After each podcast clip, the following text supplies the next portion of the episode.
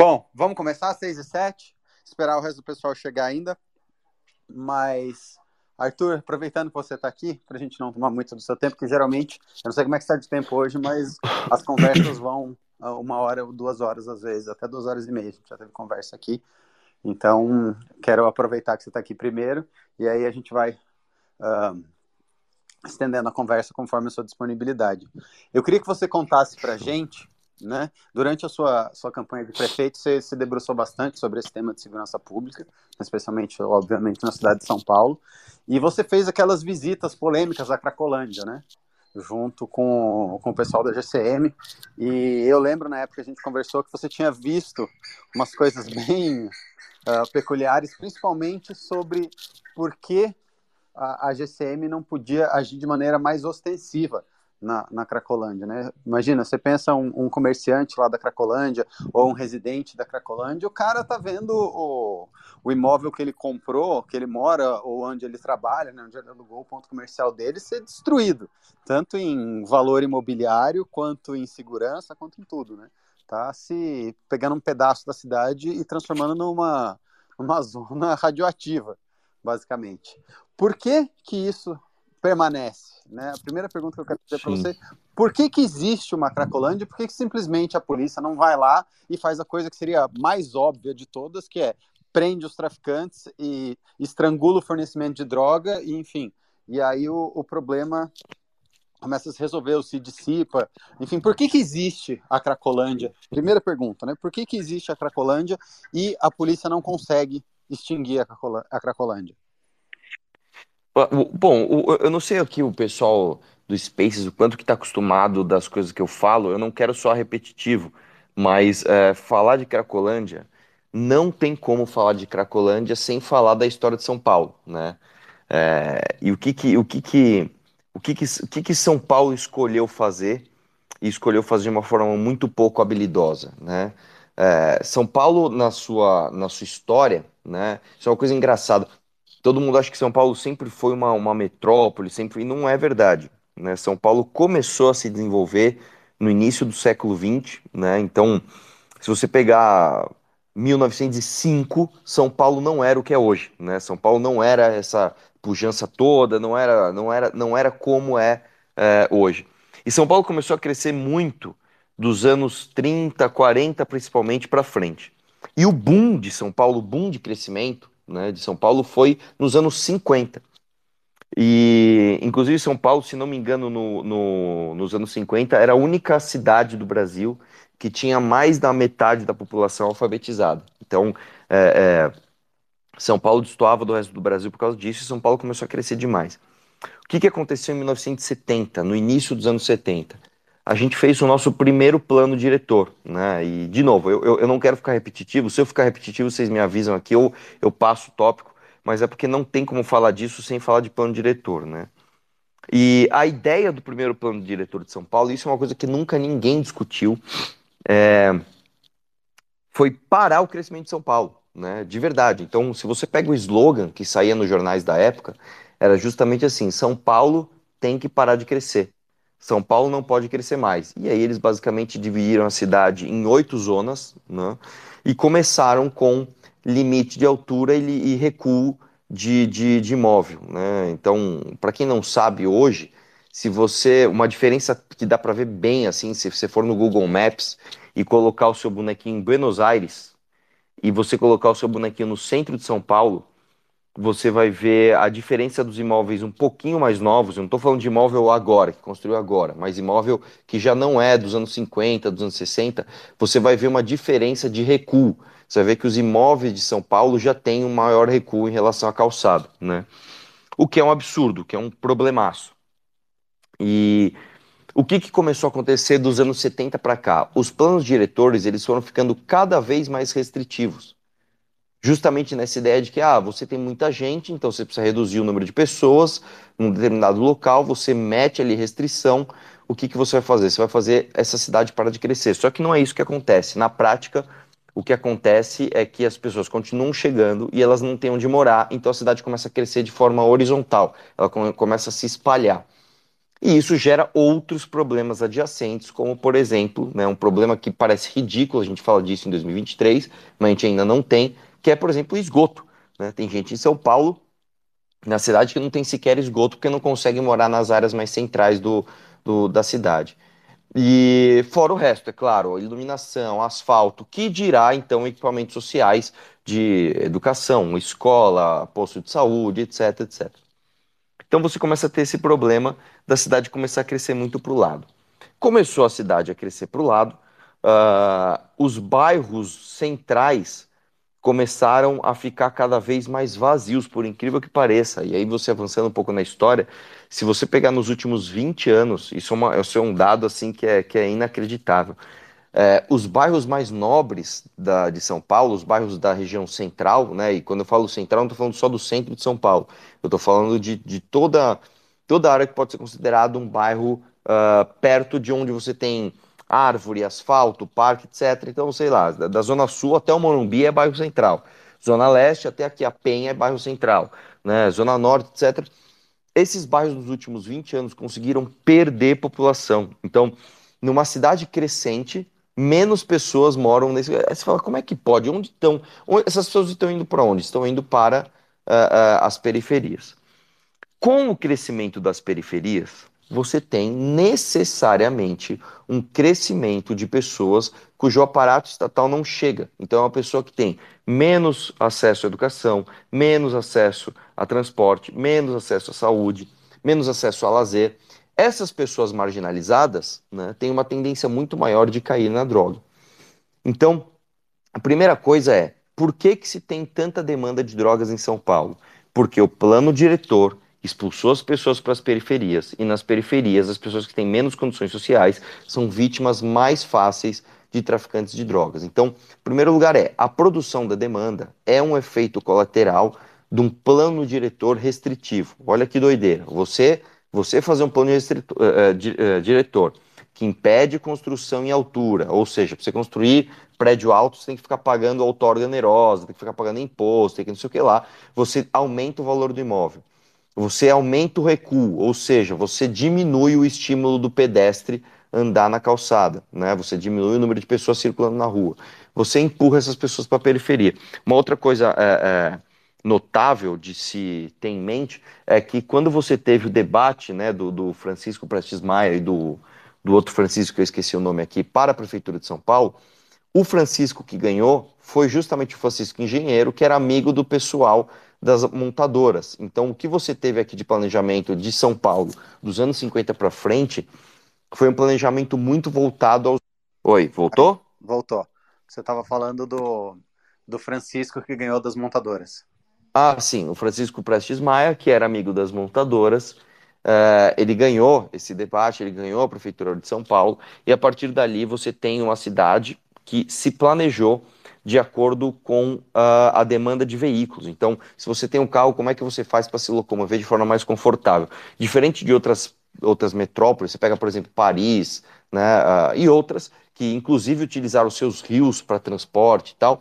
Aqui a gente fez o contrário. Inclusive, um dos sintomas disso é que nós temos uh, rios tão retificados né? Você pega a 23 de maio, era a área de Várzea, você pega a Avenida Pacaembu, a Avenida Nova de Julho. Você tem rios tão retificados que o, o, a Marginal Pinheiros, isso é uma coisa interessantíssima. O Rio Pinheiros é o rio que deu ré. O rio mudou de curso, cara. Ele ia para um lado e começou a ir para outro. Olha que doideira, de tanto que a gente mexeu nos nossos rios, né? Ou seja, nós nos tornamos uma cidade que as pessoas são expulsas para a periferia, as pessoas têm uma dificuldade tremenda, não só de ter acesso as coisas onde elas moram, mas elas têm a dificuldade sequer de ter acesso ao, ao, aos, aos melhores lugares da cidade, porque como a cidade foi pensada para o carro, quem não tem carro sempre se ferrou aqui em São Paulo. Né? Então, a demanda foi gerada assim. Aí você fala, mas por que no centro? Por que, por que no, no, no, no, centro de São Paulo? E aí você tem a seguinte combinação, né? Leis de zoneamento muito pouco flexíveis. Então, um imóvel que foi construído em 1958, por exemplo, né, que ele foi, sei lá, você pega uma, era uma mansão de um cara muito rico, um magnata construiu uma mansão lá. Você não consegue adequar esse imóvel para ele ser um museu, para ele ser uma pizzaria, para ele ser um, uma escola, qualquer coisa, né, que o resto do mundo fez isso. Você vai para Barcelona, por exemplo, a maior parte dos imóveis históricos foi dado outro uso para esse imóvel que tem razão comercial. Então o cara abriu um restaurante, abriu uma pizzaria, abriu um museu, como eu falei, abriu qualquer coisa, abriu até balada, você abre até balada dentro de imóvel, né, uh, que era residencial nos anos 1960, e aí você restringiu isso aqui em São Paulo, e ainda para completar, para você falar assim, agora vamos ferrar de vez, criaram-se aqui três órgãos de tombamento. Para quem não sabe o que é tombamento, basicamente um cara olha para o seu imóvel e fala assim: olha, seu imóvel tem valor histórico, portanto você não pode mexer nele. E são três órgãos que não se comunicam entre si. Você tem o IFAM, que é federal, você tem o CONDEFAT, que é estadual, que é o mais, assim, o mais. É, o mais ideológico, né? O cara olha para o teu imóvel, ah, esse imóvel aqui tem uma vista de um outro imóvel que é, que é histórico, tomba o, o imóvel. É assim, os caras tombam até terreno, tem até terreno que é tombado. Você falou e que você tem terreno baldio que é tombado em São Paulo. Tem terreno baldio que é tombado. Acredite se quiser, o terreno é tombado porque você não pode construir nada que interfira na vista de um imóvel que é tombado. E você tem o Compresp, que é aqui de São Paulo, da cidade, que são três uh, imóveis, que, uh, três uh, instituições que não se conversam. Então, às vezes, você, por exemplo, tem um imóvel tombado, legal olha, quero fazer aqui um, um, um, comércio que vai dar lucro, legal. Aí o cara fala assim, ó, o seu imóvel, ele não tem, ele não tem vazão. Se o imóvel pegar fogo, as pessoas vão morrer aqui dentro. A escada é muito pequena. Então você não pode. Aí você fala assim pro Compresp, o Compresp, olha, o Condefat, vai, Condefat, o Compresp, vamos primeiro no Compresp, o estadual, o municipal. O, o Compresp, eu posso aqui, então, construir, igual Nova York, uma, uma escada para fora, e as pessoas conseguem sair para fora e eu resolvo o problema de segurança? Pô, pode, legal. Ô, oh, bacana, vou construir. Aí você vai no Condefat. O Condefat, não, você não pode, porque se você construir a escada, você altera a, a, a fachada do imóvel. Você fala, cara, mas aí eu não consigo transformar em nada. Ah, então você não vai fazer nada. E o imóvel começa a definhar e fica lá caindo aos pedaços. Então, você tem um, um, um acúmulo de imóveis no centro de São Paulo é, tombados, que é um absurdo. você tem uma ideia, só na cidade de São Paulo, no centro de São Paulo, nós temos mais imóveis tombados do que no Rio de Janeiro inteiro. Né? E a gente tem que lembrar Rio de Janeiro já foi capital do Brasil, o Brasil Império acontecia no Rio de Janeiro, não sei o quê. O centro de São Paulo tem mais imóveis tombados do que o estado do Rio de Janeiro inteiro. Né? Então, é um absurdo.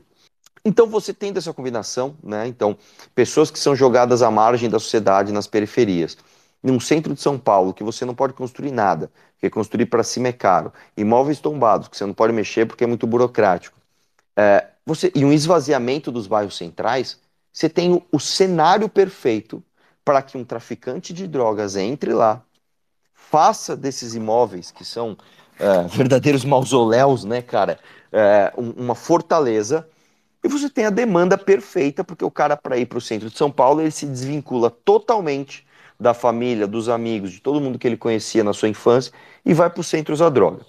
Veja que até agora eu não falei nem de força policial e nem de ongueiros. Eu estou falando de um problema estrutural de São Paulo, né? Como se a gente tivesse num, num jogo de, de, de, computador aqui, fazendo só as estruturas. Isso, por si só, já dá a condição perfeita para você criar uma Cracolândia em São Paulo. E aí você tem adicionados, então, e aí sim, uh, uh, esse pessoal que vive de cuidar né, de, de, de, das adjacências da Cracolândia. Então vamos lá. Imagina que você é o padre Júlio Lancelotti. Né? Qual a única razão que você tem para ser famoso? Porque você, como padre, não ficou famoso. A única razão que você tem para ficar famoso é você parecer um cara muito caridoso, que dá sopa para cracudo, para morador de rua, que a Folha vai lá tirar foto, fazer reportagem de você. Então, você quer que isso acabe? É óbvio que não. Então você tem, somado a isso, por exemplo, as ONGs que recebem dinheiro público da prefeitura né, para fazer um serviço que deveria ser descentralizado, para concentrar esse serviço em lugares de visibilidade, como por exemplo aconteceu na época da prefeitura, inclusive, é, eles fizeram uma experiência que não deu certo, claro, de concentrar uma parte desses recursos em frente ao Largo São Francisco. Quem é que não lembra disso aí? Né? Em frente ao USP, você tinha basicamente um grande centro de, acolhi, de acolhimento, né, que era incompleto, que a pessoa não podia dormir lá. Então o morador de rua pegava uma sopa, um cobertor, e basicamente o que você tinha foi, que você teve na época, foi assim, uma, uma, uma, uma impossibilidade de se habitar aquela faculdade, ainda que de forma profissional. Você não conseguia sair e entrar na faculdade porque a porta estava lotada de moradores de rua. Né? Aí, como lá mexe com gente poderosa, resolveram tirar um pouco de lá e sair e continuar então na Praça da Sé, lá no pátio do colégio, não sei o quê. Então, o que você tem em São Paulo, antes até de eu falar das polícias, você tem a estrutura que, que favorece isso, você tem uma demanda histórica que foi construída por causa desses erros estruturais, e você tem ainda por cima né, uh, uh, imóveis no centro perfeitos para isso. Somado a isso, você tem figuras como Júlio Lancelotti, ONGs e, e, veículos de imprensa que glamorizam assistência social centralizada, o que é um absurdo, e aí sim chega a polícia. E aí a gente vai falar da polícia. Quando você conversa, né, principalmente, eu nem vou falar da polícia civil e da polícia militar, porque no centro de São Paulo você tem uma presença muito forte da própria GCM. Quando você conversa com a inteligência da GCM, os caras sabem tudo. Eles sabem exatamente onde são as bocas, eles sabem exatamente quem são os traficantes, eles sabem exatamente tudo. E eles falam: não dá para fazer uma operação aqui policial porque é um desgaste imenso, um risco tremendo, de vida inclusive, desses policiais e de civis que ficam vulneráveis durante né, uma operação. Para você eventualmente prender meia dúzia de traficantes, os caras serem soltos, e mesmo que não forem soltos, a estrutura permanente lá é, favorece que outros subam e se tornem os traficantes, então, que, que, que os anteriores que foram presos deixaram um vácuo. Então, no fim das contas, a última coisa que a gente tem que falar para combater a, a, Cracolândia, a última coisa da linha é a polícia. Não adianta, você pode triplicar o número de efetivo, você pode chegar para a polícia e falar assim, ó, sente-lhe as borrachas e prenda todo mundo, que o negócio não vai acabar. Você não, não adianta fazer isso, mesmo que mesmo que chegar o governador, mesmo que chegar o prefeito, né? Que esse prefeito também nem se fala, mas enfim, e falar, ó, nós vamos fazer, nós vamos triplicar o efetivo, nós vamos matar no peito aqui, a polícia vai poder prender, vai poder ir para cima de todo mundo. Não adianta. Não adianta fazer, porque a estrutura está toda lá. Aí você fala, qual, qual então que é a solução, ao meu ver, e só para encurtar aqui, para não tomar muito tempo, a solução passa necessariamente por revisão de plano diretor. Nós não vamos resolver é, é, Cracolândia enquanto não tiver plano diretor que favoreça boas construções no centro. Número dois, revisão de leis de zoneamento. Nós precisamos dar uso aos imóveis que estão lá parados. Número 3, revisão das leis de tombamento dos imóveis de São Paulo. Número 4, descentralização dos equipamentos sociais. Para com essa história de ficar dando sopa e cobertor no centro da cidade. Você tem que pegar e fazer casas de acolhidas completas nas periferias, onde essas pessoas tenham seus laços afetivos preservados. Tá?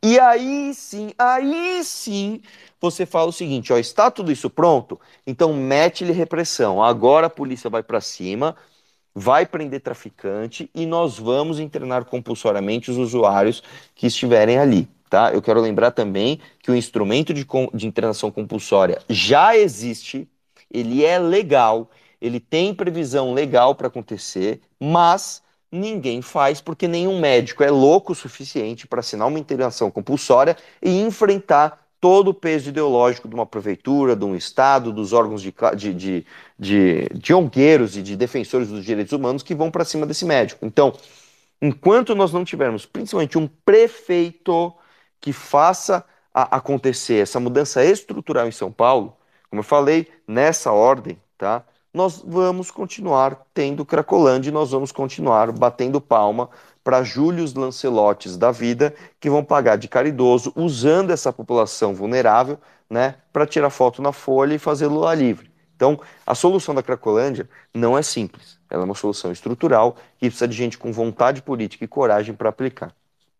Então, vamos, aproveitando que você está falando disso, vamos puxar a sardinha para o japonês aqui, porque, em primeiro lugar, a gente tem né, na, na, pesquisa do Datafolha, tem o Boulos, que é um, um grande entusiasta da, daquele programa do Haddad lá do, do Bolsa Crack, né, que dava uh, dinheiro na mão do, dos dependentes.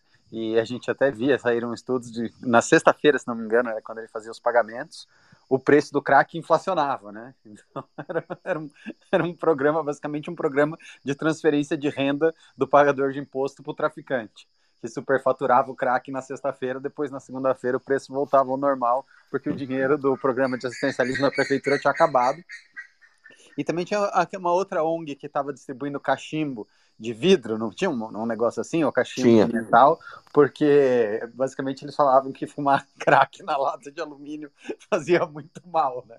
E não é fumar crack que é o problema, o problema é a latinha de alumínio. Mas enfim, então é isso que eu queria te perguntar, uma coisa mais subjetiva agora. Por que que o, você acha uh, que o Boulos está em primeiro em São Paulo, se as pessoas sabem dessas coisas, né? as pessoas sabem uh, que, ele é, que ele é um invasor, que ele é um cara que provavelmente vai aumentar a Cracolândia, vai continuar com um programa de transferência de renda, uh, onde ele dá dinheiro do pagador de imposto diretamente para os traficantes, injeta dinheiro, mesmo que indiretamente, né, sob o pretexto de ajudar uh, os viciados em causa humanitária, mas na verdade a, a externalidade é transferir renda para o traficante. Por que, que você acha que esse cara está em primeiro? Bom, primeiro porque as pessoas não têm a menor ideia, né, do, do, de como resolve Cracolândia. Esse é o primeiro ponto. As pessoas gostam de ter uma, uma visão uma visão romântica, né, de que ela, ela, ela, ela é mais inteligente do que a média das pessoas. Então ela olha e fala assim, é, esses caras vêm falar de repressão policial porque eles não entendem que existe todo um problema social por trás do crack, que ele está ligado a, a, a, ao abandono afetivo que essa pessoa tem, e como eu sou muito inteligente e eu tenho uma eu sou eu sou eu sou moralmente superior a essas pessoas, né? Eu, eu entendo aqui que é, as coisas que não são tão óbvias, na verdade, muito sofisticadas, como você acabar com a Cracolândia falando em dar cachimbo de crack, é uma coisa que essa galera burra aí não vai entender. Só eu que sou que sou estudioso aqui que eu entendo. Esse é o primeiro ponto. Então, eu acho que a elite desse pensamento é de uma galera que se considera superior à média das pessoas, né? Se considera uh, mais mais empática e, e, e, e acha que qualquer tipo de, de tratamento repressivo é uma visão não holística da coisa. Então, ah, já que eu sou aqui um cara que eu entendo que, meu, uma criança que ouve muito não da mãe, quando é criança, ela se torna um adulto mais violento, como eu sou um cara muito mais completo nessa formação de pensamento, eu entendo que às vezes a bolsa crack, ela, ela, ela, ela, ela ajuda e não sei o que, tarará. Então, a elite do pensamento é composta por esses caras. Né? Só que a massa do, desse pensamento, a massa do cara que vota no Boulos, é, é, de uma galera que simplesmente não tem noção da realidade. Né? A gente tem que lembrar que o Boulos ele é muito forte, principalmente nas classes mais ricas de São Paulo. Então é uma galera que não tem vivência do mundo real. É uma galera que olha a Cracolândia, tá? Do, do, do das, das postagens que ela vê na Choquei né? Uma galera que entende Cracolândia como um problema muito distante deles. Né? É uma, é uma galera que o cara nasce ali. Se, se, se, se, se você pega essa galera que é um pouco mais velha, é um pouco da, mais da minha idade, vai, uns 40 anos, é um cara que passou a sua infância no Morumbi, na época que o Morumbi era um baita bairro, né? E depois ele foi. Ele, ele teve os seus filhos aí, hoje estudando na FAAP, nesses colégios ricos, onde essas pessoas também não têm a menor ideia de como funciona a vida. E eles simplesmente se apegam a essa figura do Boulos porque é um cara que parece muito bom. Eu entendo que as pessoas mais pobres que vão apoiar o Boulos, e isso vai acontecer, acredito eu, é, por uma influência dessa galera mais rica, né, que vai fazer com que o nome do Boulos seja um nome possível de chegar ao segundo turno e, portanto, ganhar a prefeitura, e essas pessoas vão muito mais pela, pela, pelo horizonte de poder, do tipo, eu vou votar num cara que diz me representar e que pode chegar lá, do que de fato de uma análise profunda do que esses caras, do que esses caras fazem. Eu, que, eu quero dar um, um, lembrar uma coisa aqui, é que eu não quero citar nome, né? Mas tem um cara, velho, que é, o Renan, o Renan sabe dessa história, tal, mas enfim, uma vez, uma vez um, um cara que é bem famoso, ele é de direita, tal, né? Se diz de direita, não sei o que lá. Ele é foi um cara que ele estudou só nessas escolas muito ricas. E ele um dia chegou para mim para contar o sonho dele de por que, que ele tinha que ter uma posição de poder, né? Eu não vou dizer aqui, senão vai ficar muito óbvio quem é, mas ele foi, é, ele foi no meu gabinete me contar por que, que ele precisava chegar lá. E ele falou, cara, eu desde, desde, desde muito novo, eu sempre fui um cara muito ligado a questões sociais, eu sempre me irritei muito com, com esse fato das pessoas terem tudo, umas pessoas terem tudo e outras pessoas não terem nada. E, e eu, eu, sempre ouvia meus pais no caso, falando. Ele era uma das pessoas que tinha tudo, né? Exatamente, não, o cara trilhardário, né? e ele falava assim: eu sempre ouvi meu pai falando que a gente tinha que dividir o que é nosso, que a gente tinha que se preocupar com o mais pobre. Um dia eu tava, eu fui para uma balada com meus amigos e na volta é, eu fui comer um lanche, sei lá, não entendo, não lembro a história direito, e eu vi um morador de rua. Sabe o que eu fiz, velho? Sabe o que eu fiz? Eu peguei esse morador de rua e levei para minha casa, velho. E levei para minha casa, e aí chegando lá, meu pai achou um absurdo que eu entrei com aquele morador de rua em casa, e aí eu peitei meu pai, cara. Foi a primeira vez na minha vida, entendeu? Que eu mostrei ali que eu sou um cara que eu tenho personalidade. Eu falei, então, pai, tá vendo, ó? Você não fala sempre pra gente ajudar as pessoas, trouxe o cara aí, ó Agora ele vai dormir aqui na sala e não sei o que lá. Por que, que eu estou trazendo essa história? Só para vocês entenderem o, o, o, a dimensão da cabeça dessas pessoas. Esse cara vem me contar que ele enfrentou o próprio pai, que foi basicamente quem deu toda a condição de, de vida que ele tem, levando um morador de rua para dentro do próprio sofá, né? É, esses caras, eles têm essa visão. Eu estou falando desse exemplo desse moleque que era de direita, né? Mas essa galera de esquerda tem essa cabeça. Eles, eles, eles fazem esses pequenos gestos que são simplesmente bobos, eles se consideram absolutamente revolucionários e eles acham que por conta desse, desse dessa, como é que eu posso dizer, desse, dessa, dessa proto empatia que eles sentiram um dia ou outro por alguém numa condição é, menos abastada que eles, eles são moralmente superiores às pessoas que estudam os dados e entendem que muitas vezes as propostas que eles estão trazendo, né, não estou falando de levar moradores de rua para sua casa, mas esse tipo de coisa, da bolsa crack, da cachimbo de vidro, e põe assistência social centralizada, não sei o que lá, é, isso simplesmente não funciona. Isso não funciona. E você mostrar que isso não funciona não é falta de empatia. Na verdade, é, é você achar que isso funciona é uma falta de lógica.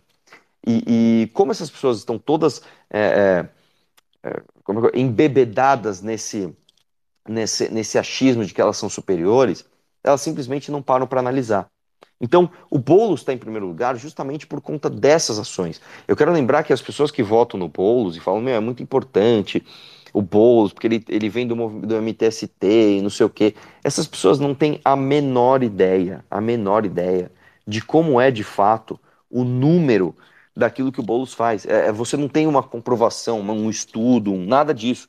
É simplesmente uma, uma, uma movimentação é, quase que instintiva de pessoas bobas que não têm é, o menor, a menor vivência do mundo real, achando que você votar no Boulos ou apoiar ele é fazer o seu papel social, de, de, é cumprir a sua função social, vou até usar uma palavra que eles usam, né? É cumprir a sua função social e exalar empatia. Olha só como eu sou preocupado com as pessoas. Olha só como eu mereço ter o que eu tenho, porque diferente de outras pessoas que têm o que eu tenho, eu tenho uma visão social de que é, é, é, é eu quero ajudar os outros, não sei o quê. Então, eu acho que é muito mais baseado nisso do que de fato numa análise de proposta e uma conclusão consciente daquilo que se está apoiando. Aí de novo, existe também o fato né, dessa patota já ter se formado, e aí, naquele documentário, mini documentário do MBL que fala do Curtis Arvin, do Peter Thiel, né, desse conceito da catedral não sei o que lá, como a, a, o mainstream, né, como a imprensa, como a, a tal da beautiful people fala tanto de que isso é o certo, você automaticamente, quando você faz essas coisas e você aceita no clubinho, você tem sensações muito boas de, de pertencer à galera. É, é, tem, um, tem um filme que eu sempre cito, que é o Gangue de Nova York, que nem é um filme genial, mas tem uma, uma parte que é muito bacana. Para quem não assistiu o filme, é basicamente um cara que ele quer se vingar do assassino do pai, e para isso ele entra na gangue desse assassino, desse assassino do pai. E ele cresce na gangue. E aí uh, ele, começa, ele começa a falar: Meu, como é bom você estar sob a proteção da asa do dragão, né? Quer dizer, mesmo eu estando nessa gangue, cujo meu objetivo é matar o dono da gangue, como é bom estar nessa gangue, sabe? Como é bom fazer parte dessa turma. E esse, e esse apoiador do Boulos, ele é retroalimentado por essa sensação. Primeiro por essa sensação primitiva de que, olha como eu quero ajudar os outros, e eu faço essas ações muito loucas que demonstram a minha, a minha, como eu sou moralmente superior aos outros. E aí ele tem essa confirmação com os outros que fazem parte da turma. Então, pô, ele vê um ator fala a mesma coisa que ele. O cara, o cara vai no show do Alok e depois o Alok vai lá e põe um cocar e fala: Ó, oh, você que é contra o marco temporal, você é um cara bacana. E o cara nem sabe o que é marco temporal. Ele fala: demorou, tô junto aí. Né? Um, aí ele, um pô... exemplo, Arthur, muito bom que você deu disso é quando o Boulos fez aquele vídeo falando que a, a, casa de Taipa, de pau a pique, lá era uma casa ecossustentável e ele mostrou uma cisterna e falou que a cisterna era uma evolução, era uma invenção muito grande. Exato, uma, velho. Uma coisa muito moderna. Cara isso, isso, cara, isso é uma coisa tão ridícula e absurda. Velho, isso, isso é muito.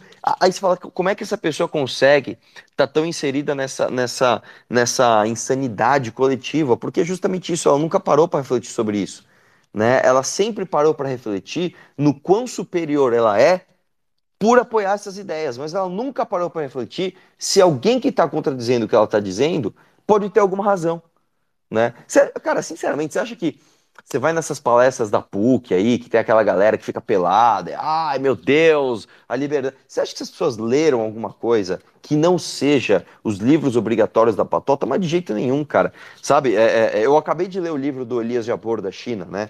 É, isso é um exercício que as pessoas não fazem, até porque é chato você ficar lendo né, coisas de pessoas que você não concorda, mas é, essas pessoas simplesmente não fazem esse exercício.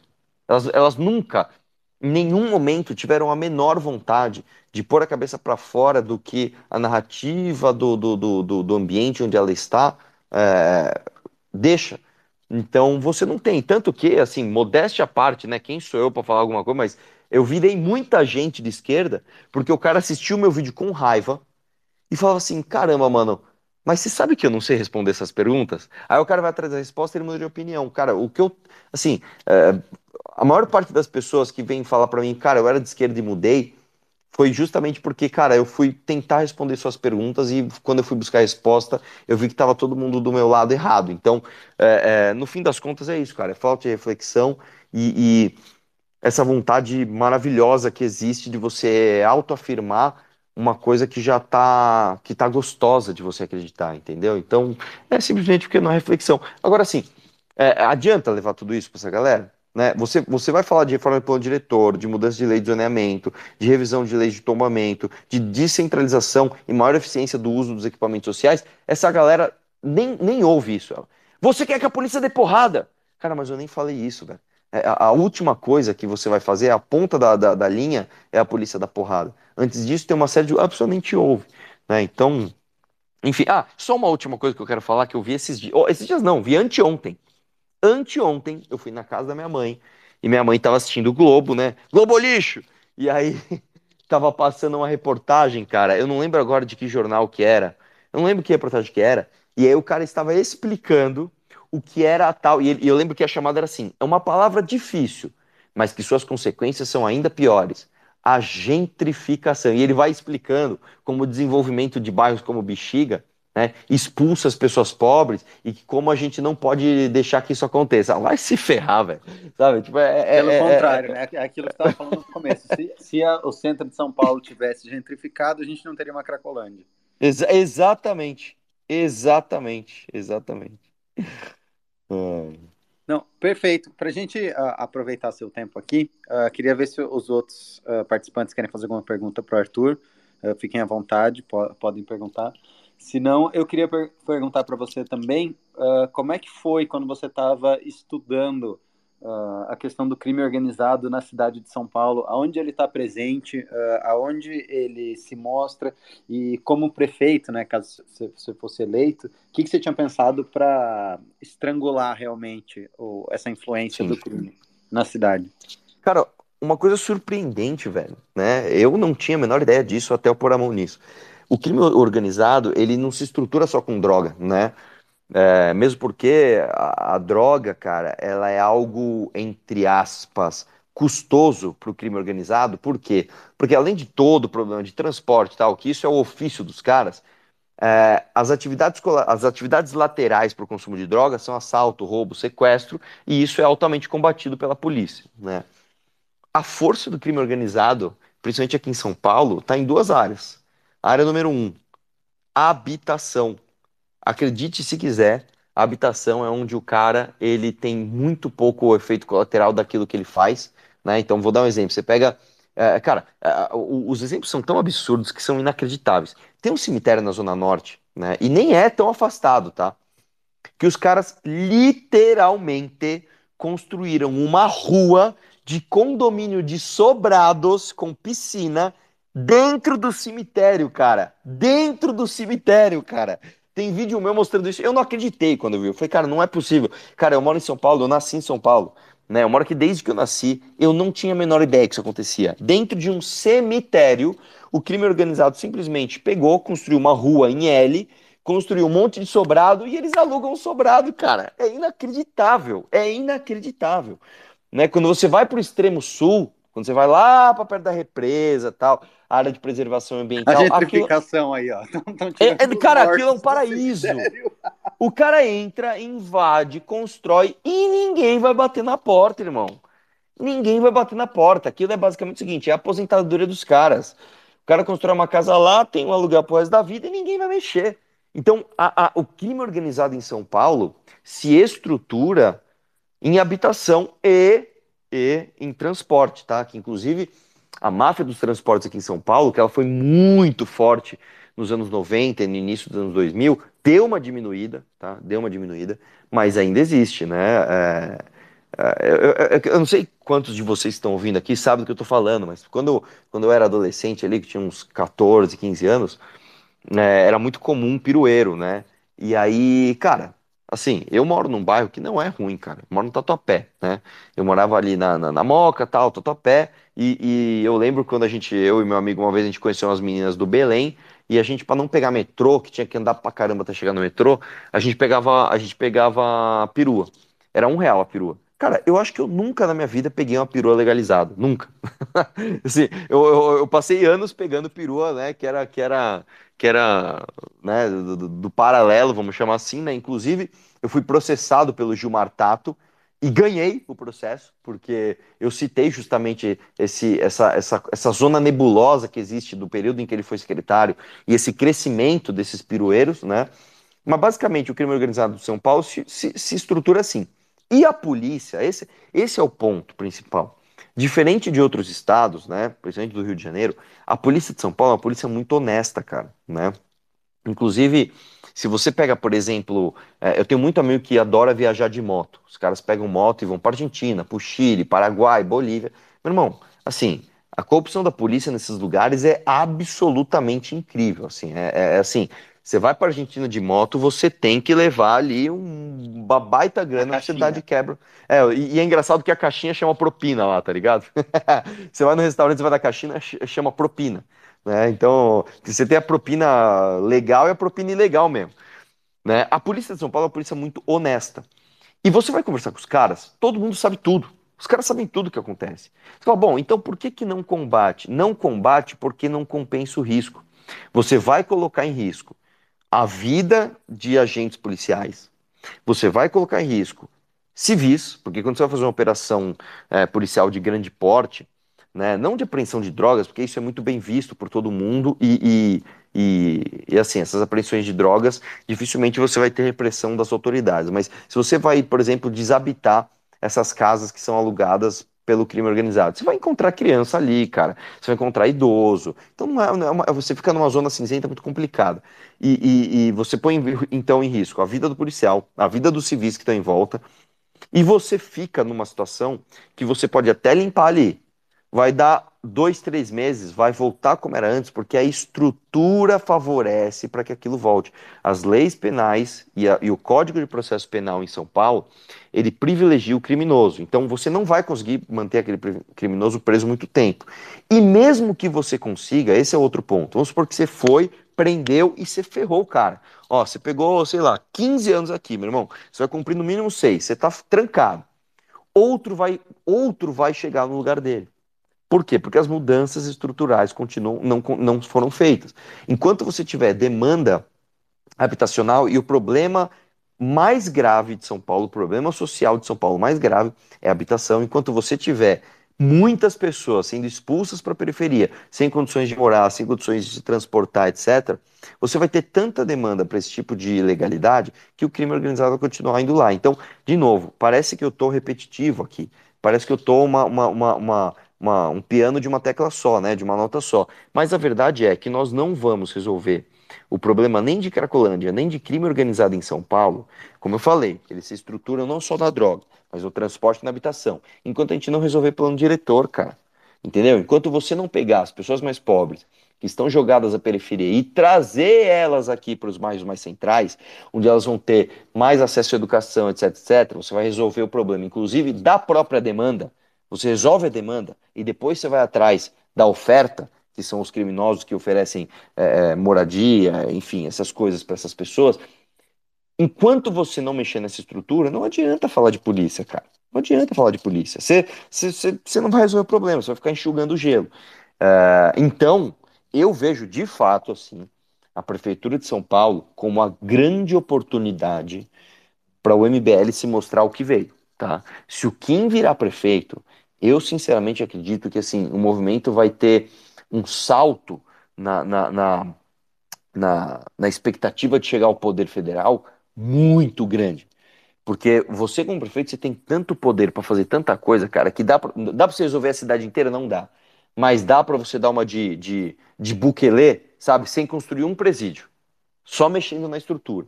Né? E a polícia, que é louca para fazer o trabalho dela, tá? Vai para cima depois. Então, enfim, vamos ver se a gente vai conseguir. E por que, que é tão difícil mudar o plano do diretor? Por que, que por exemplo, eu, eu imagino que uh, a esquerda parte do, de um princípio, né, do, de um pressuposto que as, uh, as incorporadoras né, e as construtoras que são os grandes vilões da história. Mas não, o cara, tudo que uma incorporadora quer, eu imagino, é gentrificar, né? Porque o cara ganha dinheiro gentrificando. então, quem, quem que está impedindo a gentrificação? Por que, que ninguém consegue realmente uhum. fazer isso, visto que o, o interesse do capital financeiro é justamente esse? né? É financiar cara, a educação. Só uma coisa, você vê, a gente está num, num, num, país tão raso, cara, que eu, eu fiz uma zoeira, né, quando eu fui lá na Universidade de Santa Catarina, na UFSC, que eu peguei o celular e falei, é, falaram que não ia ter fascista, fascista chegou, fascista passou, né? Você eu faz vi. uma brincadeira dessa, é, por que, que não vamos gentrificar? Vai ter gente que vai levar a sério, olha lá, olha lá, ele falou, ele falou, ele quer mesmo, cara, é um ato falho, ele deixou escapar pela garganta que ele quer gentrificar. Não, os caras não conseguem Mas entender uma ironia. Não é uma coisa ruim, gentrificar é o, é, o, é o progresso de um bairro, né? O bairro natural, você pega, por exemplo, os bairros lá de Nova York, é, qual que é o, o, ciclo de vida da cidade? É um bairro começa a, a ser mal frequentado, aí os preços abaixam, né, os aluguéis abaixam, aí quando os aluguéis abaixam, você tem um monte de hipster que vai para lá, um monte de jovem que vai para lá, uh, esses jovens vão para lá porque o aluguel está mais barato, aí eles começam a criar bares, começam a criar movimentos artísticos, começam a criar um monte de coisa interessante, aí vem, abrem uns cafés legais para atender essas pessoas, aí a mídia vai lá, começa a gerar um hype, não sei o que, o aluguel vai subindo, porque todo mundo vai falando da área e aí o, o preço vai encarecendo, né? É, é um gentrificação é o, um ciclo natural de sucesso de um bairro, digamos assim. É, os caras, os caras, é que assim, é, é, é, quando você aumenta o custo de vida, teoricamente esses caras entendem que você vai excluir as pessoas, e, e, o que não é verdade, né? A gente tem que lembrar que o aumento do consumo, ele é sempre uma coisa boa, né? E, e, e é, inclusive, né, cara, só, só uma, uma, um adendo aqui, uma coisa nada a ver. Você sabe que se você levar em conta né, o consumo e não a renda, a vida dos mais pobres melhora de 20 a 30 vezes mais do que a vida do mais rico, porque hoje, né, um dólar compra muito mais coisa do que comprava no passado. Mesmo, ah, mas tem a inflação, tudo bem, cara, mas é, hoje você tem acesso a coisas mais baratas que sequer existiam antes. Né? E se você pegar a vida do super rico, em termos de consumo, esse cara que, sei lá, em 10 anos, ele não aumentou a, a qualidade de consumo dele como o pobre aumentou. Né? Então, quando você pega ali, sei lá, milhares de pessoas tendo mais acesso a ar-condicionado, por exemplo, isso não é uma verdade na vida do super rico.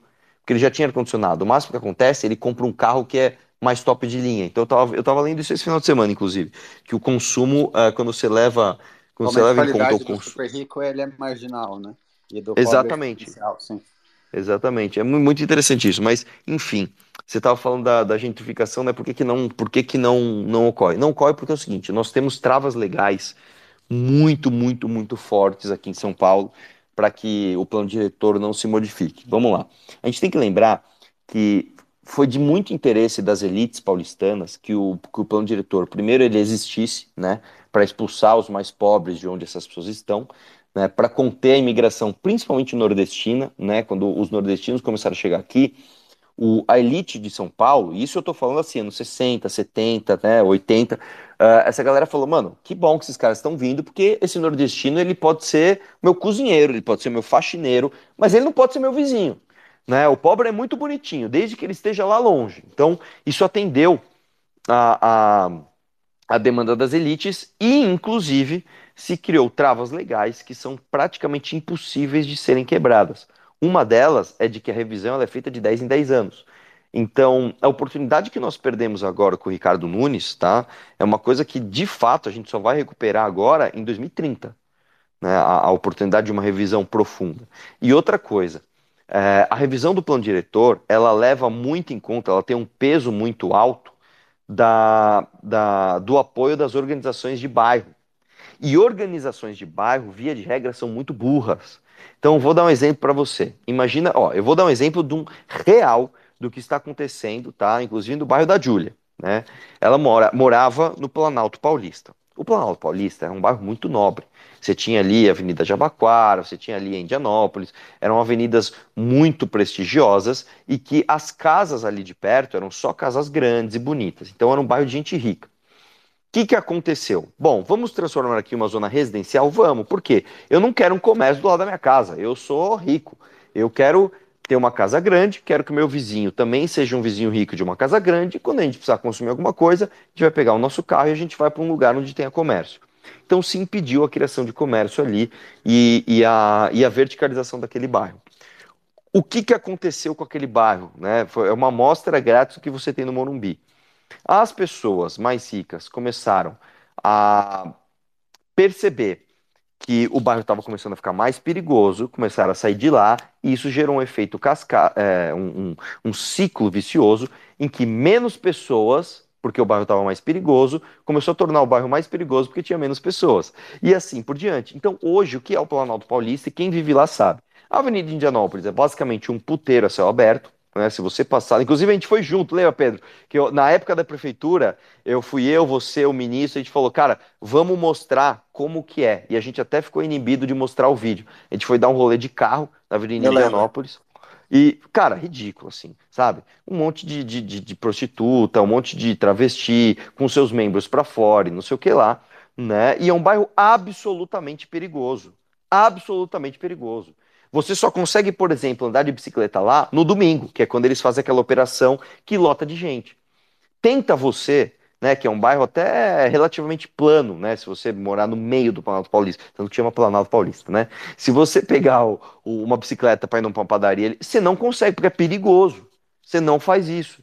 Então, o que, que acontece? Essas associações de bairro continuam, ainda assim, né, bravos se você fala em construir um comércio ali, se você fala em construir um prédio, se você fala em mudar zoneamento, né? Esses dias, cara, teve um projeto, eu nem lembro exatamente onde era, eu sei que tem uma fábrica, alguma coisa hoje lá no Planalto Paulista, que é uma delegacia. Hoje, hoje é uma delegacia da Polícia Civil, que inclusive é depósito de carro, assim, quando eles aprendem carro, ou quando a viatura tá quebrada. Então é um lugar bem feio e abandonado, né? Perto da... Perto da...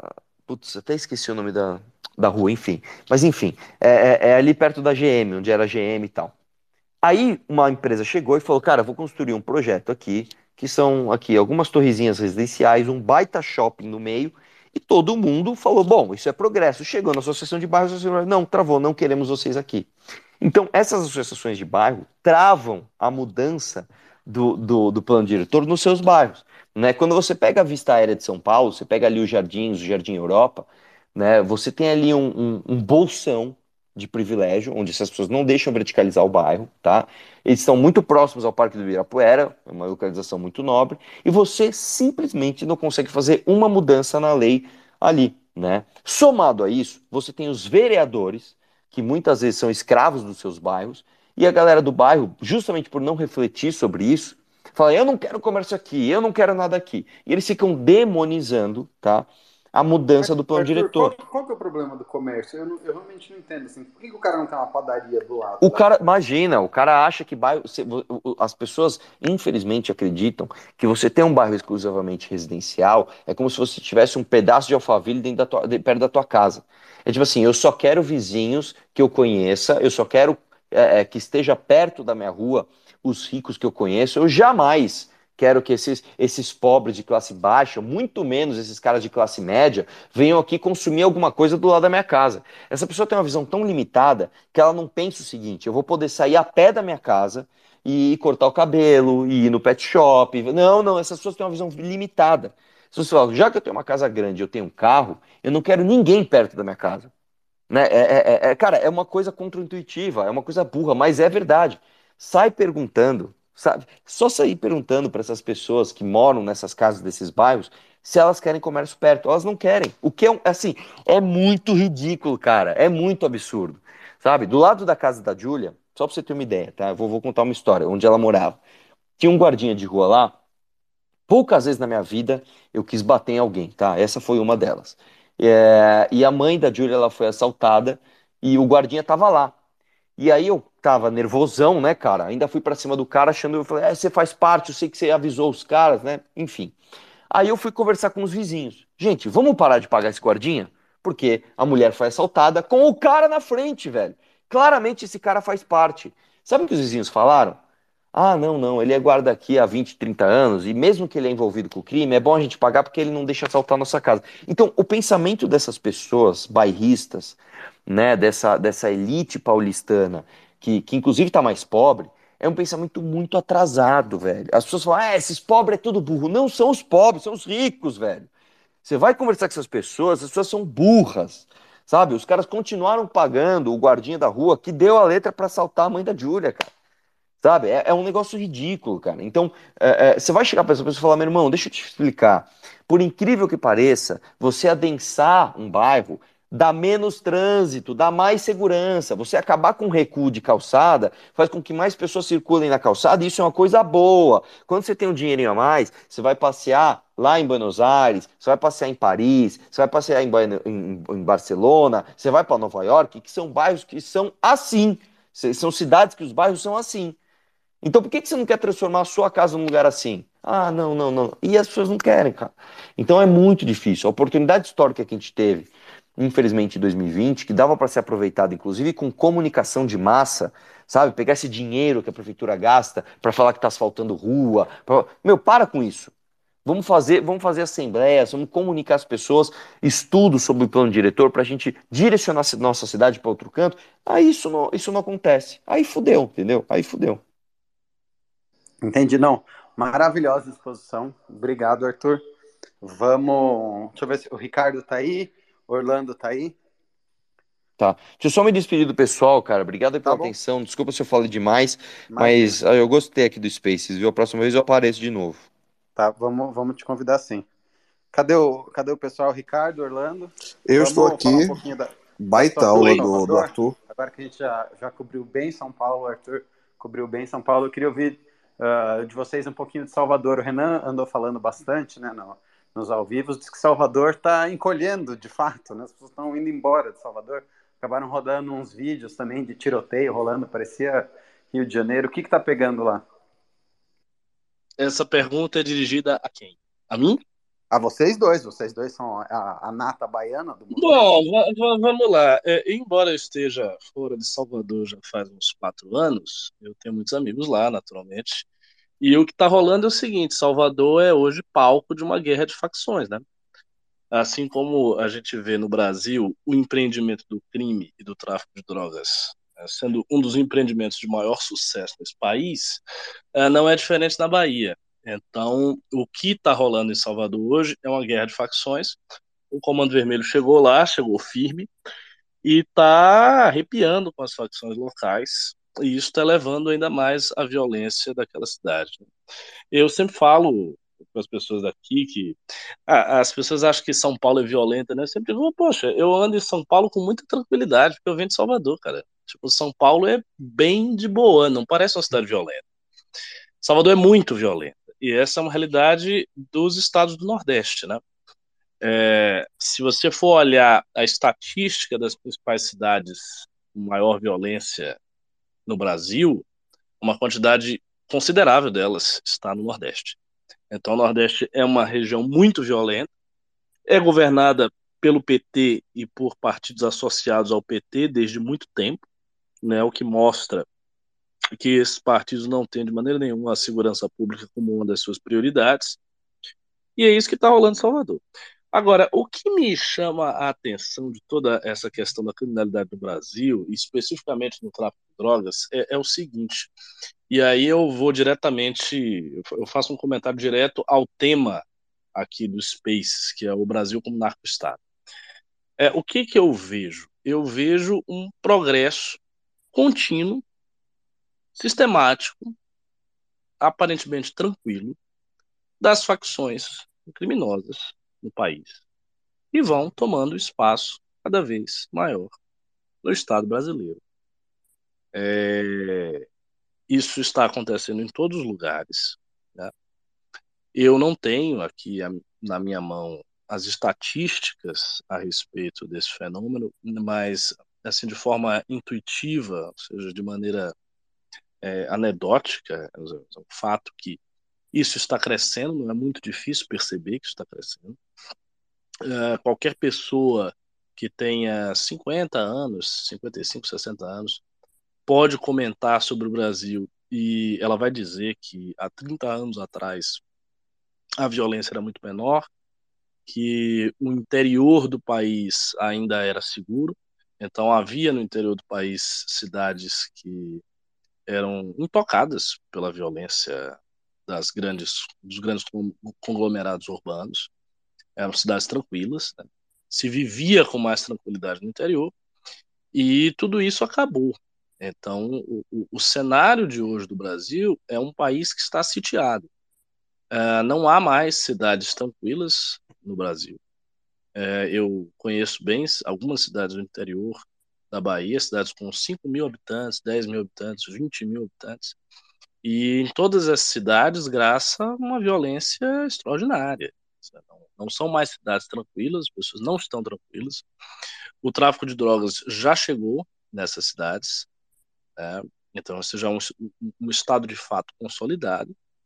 É, em termos é, de Brasil, é, basta que a gente lembre da tragédia vigente no Rio de Janeiro, que só tem se aprofundado. Então, o Rio de Janeiro é um estado hoje que é basicamente dividido em três poderes: um poder acéfalo e disfuncional, que é o poder efetivo, né, governador, prefeitos eleitos, tal. Uh, um poder que toma metade ali da, da, da, cidade, parte do estado, que é a milícia, e outro poder que são as facções criminosas né, ligadas ao tráfico, tal. Então essa é a situação do Rio de Janeiro. Né? No Rio de Janeiro, a gente tem essa configuração. Em São Paulo, que é o maior estado do país, a gente tem a, uma das maiores é, facções criminosas da América Latina, extremamente organizada e com presença ostensiva na política. estou falando aqui do PCC. Quer dizer, o PCC tem pessoas importantes na, na Câmara dos Vereadores, em prefeituras do interior, várias prefeituras do interior são de prefeitos ligados ao PCC, prefeitos que são do PCC, que são membros, né? são irmãos, como eles dizem na, nas, nas siglas dele. É, e isso acontece em São Paulo, é um fato absolutamente naturalizado, as pessoas sabem disso. Todo mundo que lida com política em São Paulo sabe disso, entende que é esse o jogo, que é assim que as coisas funcionam. E agora na Bahia a gente está vendo uma guerra de facções, né, que está vitimando um monte de gente em Salvador. E isso não é, como eu disse, um fato isolado da Bahia, mas é uma tendência em todo o Nordeste. Tá? Eu acredito que isso também seja presente em outras regiões do país, como o Norte. O Norte é uma região também que é bastante violenta, tem várias cidades que estão ali no topo na estatística de cidades mais violentas por conta do tráfico de drogas. Uh, eu não sei exatamente como é a situação do Sul ou do Centro-Oeste, mas apenas uh, com esse esse breve panorama que eu desenhei aqui, a gente vê o problema, o tamanho do problema. Quer dizer, São Paulo é um, um estado que tem uma presença política significativa do PCC. O Rio de Janeiro é um estado que está sendo dividido entre o Comando Vermelho, demais facções ligadas ao tráfico de drogas e milícias. O Nordeste está sendo tomado pelo tráfico de drogas. O interior do país também é tomado pelo tráfico de drogas, de maneira que não há mais cidade tranquila.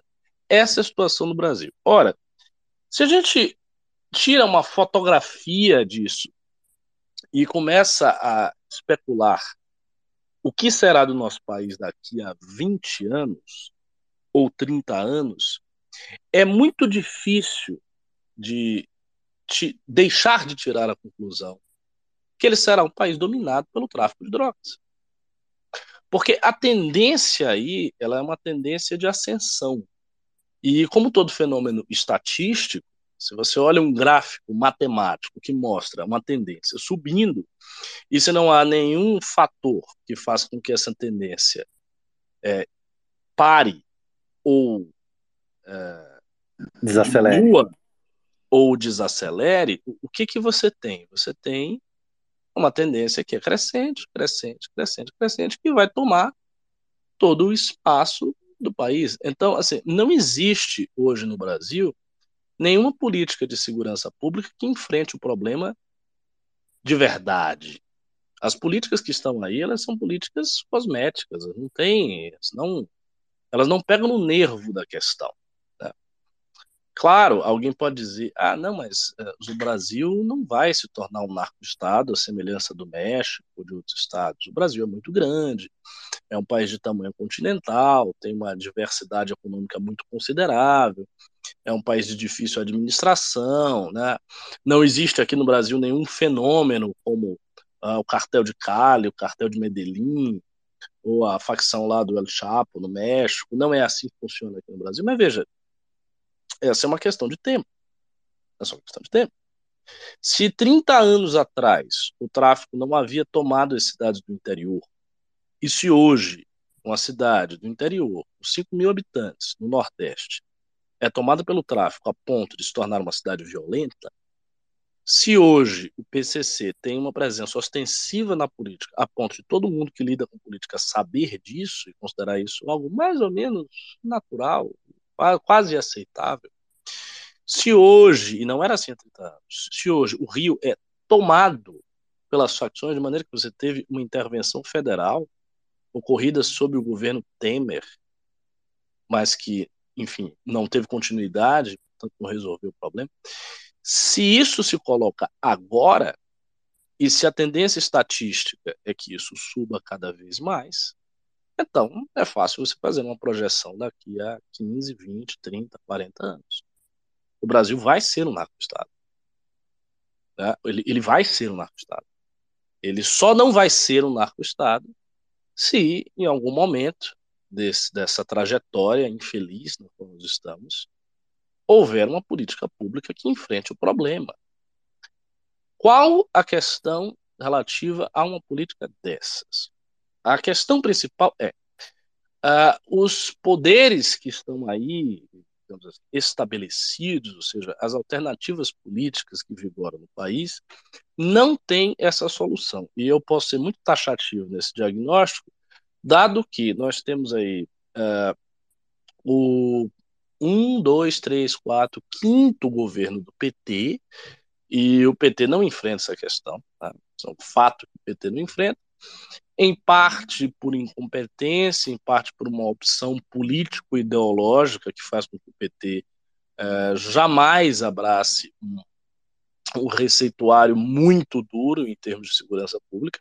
O máximo que o PT faz é, ter governos que lidam com essa questão de forma.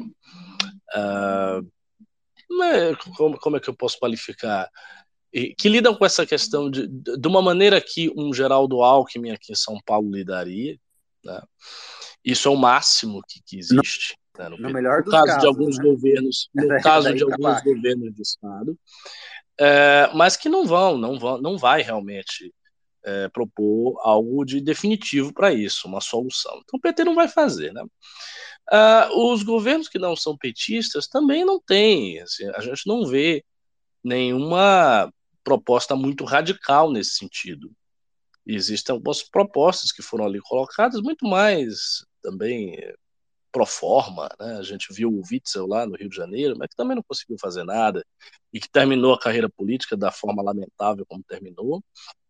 A gente vê aqui o Tarcísio, mas eu não sei se vai haver um avanço nesse sentido. Para o Tarcísio avançar nesse sentido, ele teria que mexer no PCC, inclusive o PC que está entranhado e rasgado na política paulista. Não sei se ele vai fazer isso, né? não sei se isso vai ocorrer. Então, assim, as alternativas políticas que aí estão e que se sucedem no poder, né, se alternam no poder, não têm aparentemente nenhum interesse de resolver a questão. Então, a gente já soma um segundo fator. Né? Nós temos o primeiro fator: existe uma tendência estatística do tráfico de drogas e da criminalidade se expandir pelo Brasil, consolidando-se em ações cada vez mais sistemáticas que tomam todo o espaço cívico do país. Beleza, essa é a primeira tendência, um fato. A segunda é: as alternativas políticas hoje vigentes não trazem nenhum plano radical de combate a essa tendência. Portanto, elas trazem planos de segurança tal, que não resolvem. E a tendência continua a subir, não há nenhuma retração nesse sentido. Ora, quando você soma o primeiro fator com o segundo fator, o resultado é um futuro sombrio. Um futuro sombrio. Então, assim, enquanto não houver alguma solução que seja muito radical e que pretenda resolver o problema na raiz, a gente vai ficar vítima desse desenvolvimento que eu estou descrevendo aqui. É, pessoalmente, o que, que, eu acho que deve ser feito? Eu não conheço meandros de segurança pública, não tenho domínio de estatística nisso, não é um assunto que eu estude. No entanto, é, eu tenho uma, uma visão intuitiva, que é uma visão popular, de que a, a repressão ostensiva ela funciona. Quando você reprime muito ostensivamente, as coisas ocorrem. Então, eu acho que para a gente tentar resolver o problema, nós precisamos seguir alguns passos. O primeiro passo é nós temos que desnaturalizar o estado atual. Ou seja, toda a sociedade brasileira precisa perceber que está vivendo num absurdo. Ela está imersa numa loucura, num absurdo. Há, do, do ponto de vista da direita, até uma Uh, algo promissor nesse sentido, um antecedente promissor nesse sentido, que é o seguinte: o Olavo de Carvalho falava muito dos 70 mil homicídios cometidos no Brasil, que agora é, é um pouco menos, até houve uma diminuição, mas ele falava muito disso, e isso meio que circula né, entre os conservadores, ou seja, as pessoas ideologicamente orientadas na nossa posição, elas costumam falar que o Brasil tem muitos homicídios, é um país violento, né? Você sabe, tem uma abordagem dura na segurança pública. Uh, existem muitos programas populares de televisão que mostram isso e que enfim, fazem aí a sua audiência em cima de uma abordagem mais agressiva nesse sentido. Ou seja, existe uma sensibilidade que está espalhada na população e é uma sensibilidade que aponta para uma aceitação de políticas duras nesse sentido. E isso é bom. Isso é bom porque já há uma preparação do ethos né, da, da esfera pública brasileira no sentido de aceitar alguma solução mais dura né, que vá nesta, né, nesse caminho. É, o, o, segundo ponto, então, assim, isso tem que ser proposto.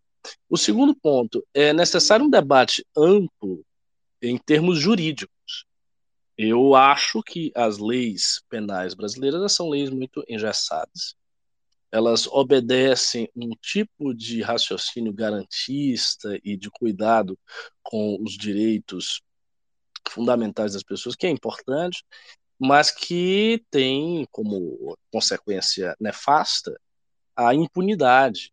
Né? Então, assim, existe um problema de impunidade no Brasil, existe um problema de pessoas que são presas e que saem muito rapidamente da cadeia, tudo isso que é falado pela direita popularmente, isso está aí, isso, isso é real. Então é necessário uma discussão nesse sentido e é necessário pessoas, inclusive juristas, que tenham coragem a propor mudanças radicais, mudanças drásticas nessa legislação, no sentido de torná-la muito mais dura. O terceiro ponto, é necessário que haja uma, ah, uma uh, um planejamento econômico no Brasil no sentido de não deixar as comunidades mais populares tão carentes como elas de fato. As comunidades são muito carentes. Então, se você vai ver como é a composição econômica de uma favela, muita gente ali na favela vive de trabalho informal. Né? Você tem uma, uma, enorme participação de uma economia informal na favela que mantém as pessoas ali é, sobrevivendo. E isso é péssimo, porque é óbvio, se você tem é, uma região ela é desassistida pelo Estado, não tem infraestrutura nenhuma, ela não tem saneamento básico, a polícia não chega ali porque as facções estão dominadas, e a região não tem nenhum desenvolvimento econômico, aquelas casas não têm título de propriedade, não tem nada, é claro que aquelas pessoas ali elas vão ser instadas a participarem do tráfico. Então, qualquer garoto jovem é, numa favela, ele tem duas opções. Ou ele vai trabalhar, pegar normalmente um subemprego que vai pagar muito mal para ele, e ele vai continuar vivendo aquela vida, ou então ele vai buscar uma ascensão social através do tráfico.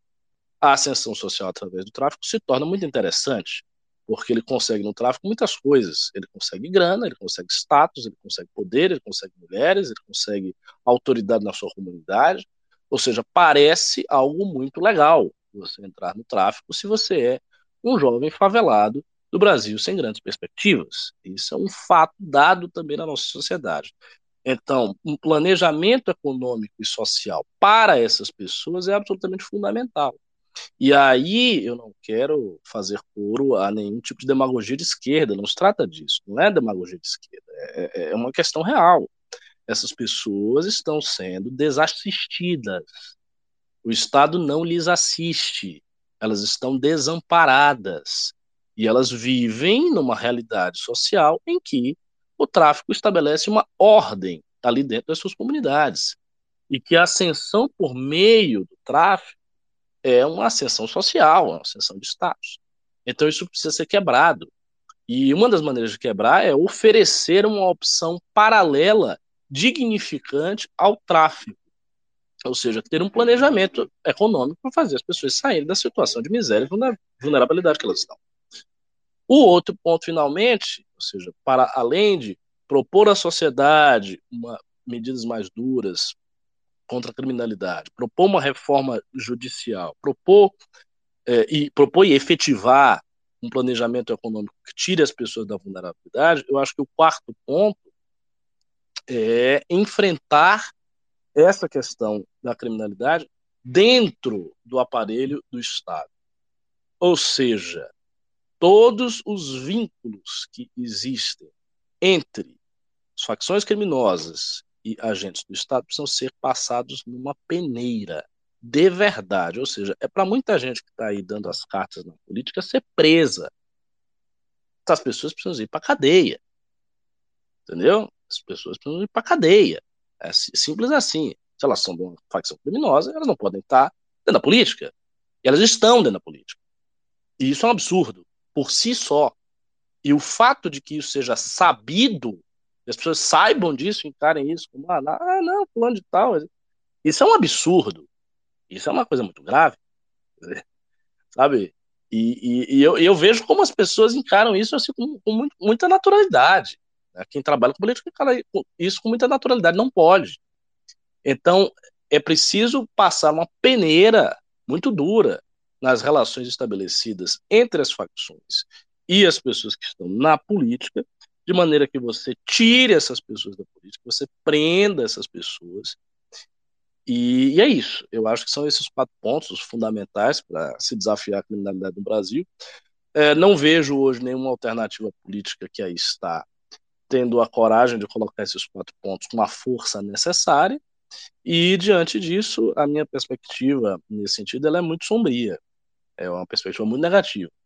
Eu acho que talvez mude se, se aparecer uma nova força ou se houver uma reconfiguração das coisas, mas eu temo que isso não vá ocorrer, né? ou não vá ocorrer até uma possível ascensão do Movimento Brasil Livre ao poder, alguma coisa nesse sentido, porque do jeito que está aí, do jeito que eu vejo, eu não, não, não enxergo ninguém propondo as coisas com força suficiente no Brasil.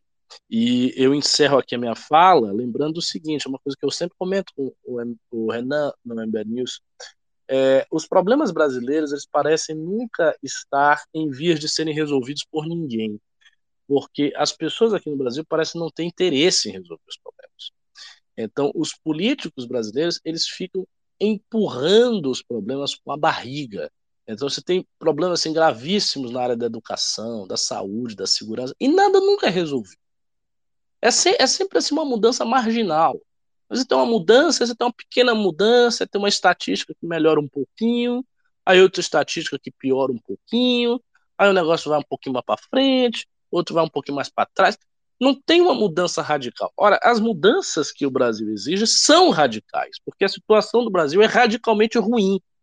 Então, se está numa situação que é radicalmente grave, as mudanças precisam ser radicalmente fortes para que haja um contraste entre a situação que se encontra no país e a situação que pode existir no país. E essa coragem de colocar, de colocar soluções fortes o suficiente para resolver os problemas, isso ninguém está aí, nenhuma opção política tem de fato.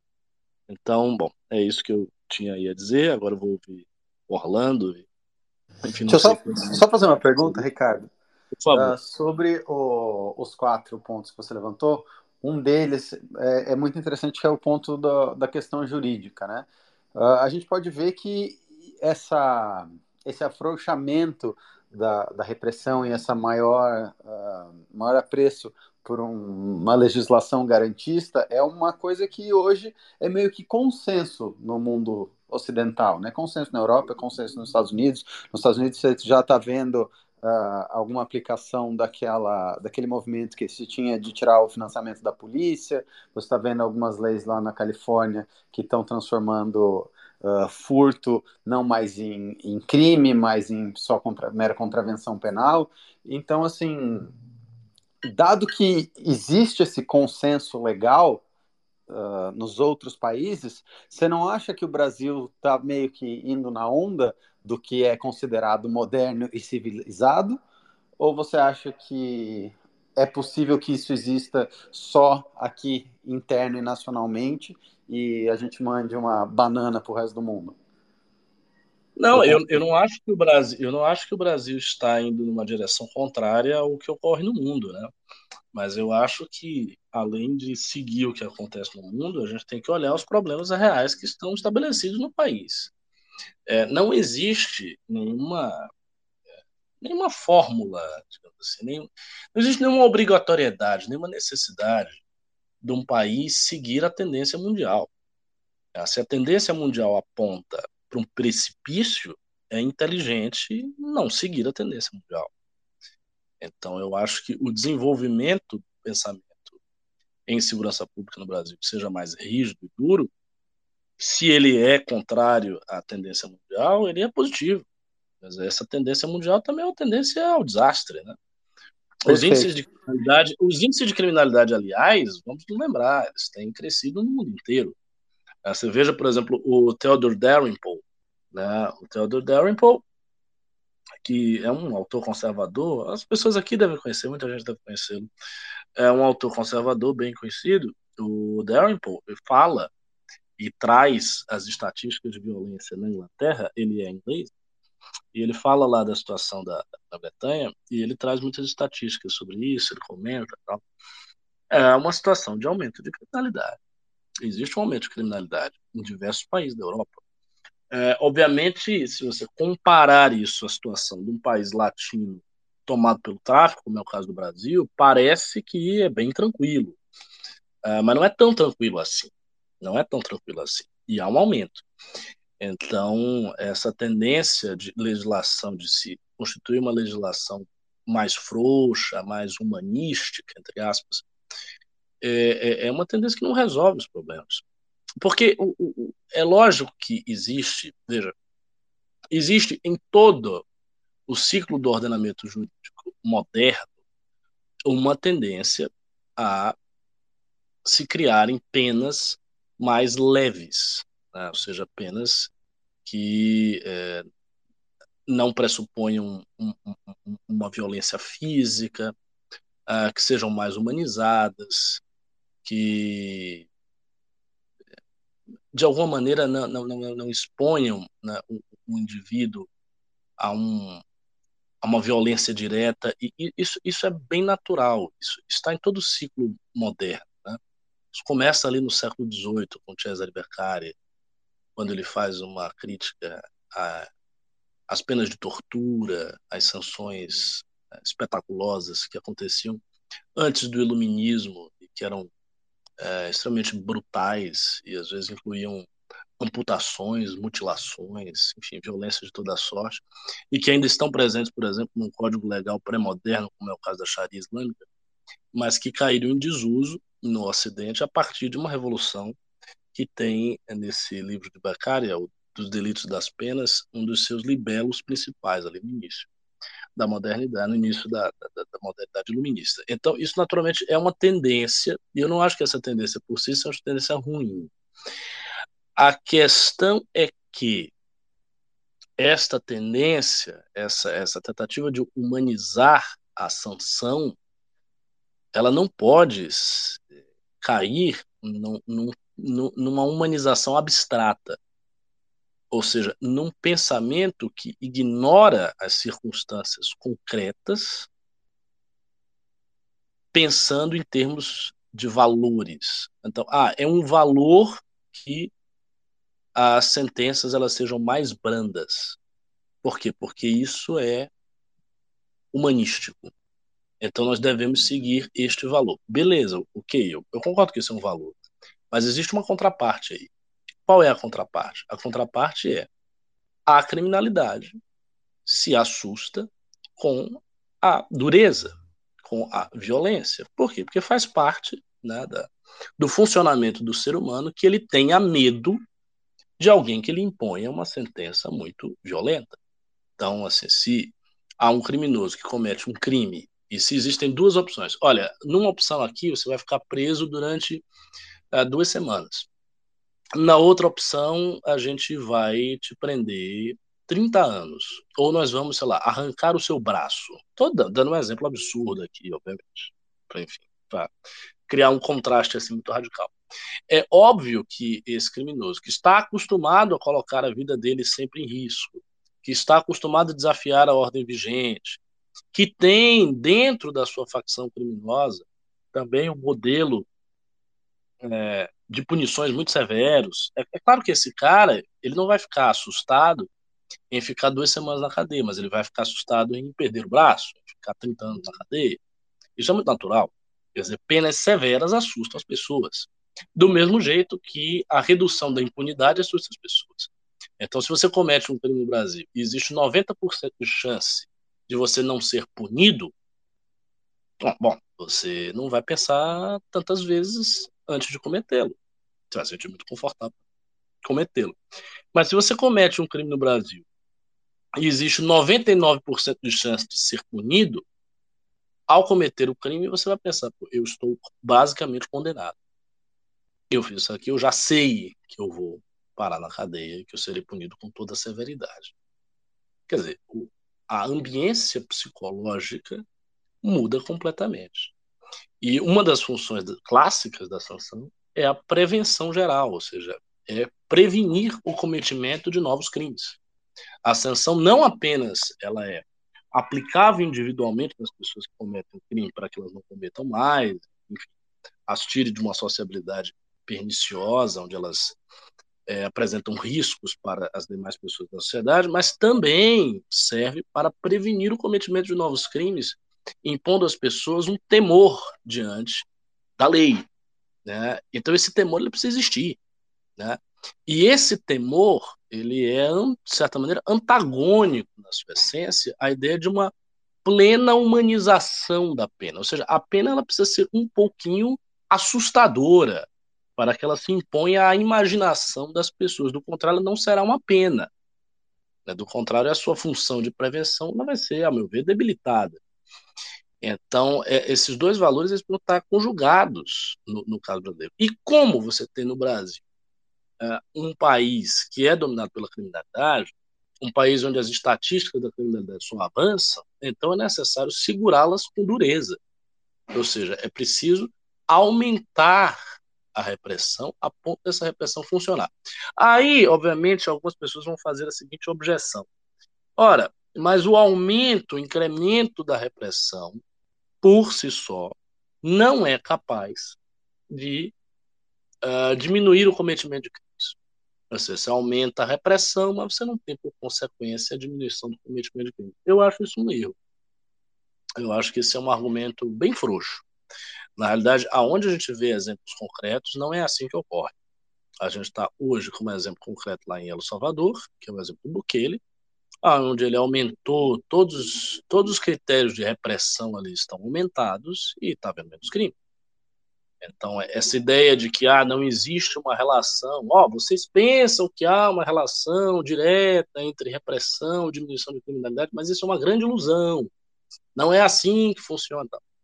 Eu acho que essa argumentação é uma argumentação capciosa. Acho que existe sim uma relação.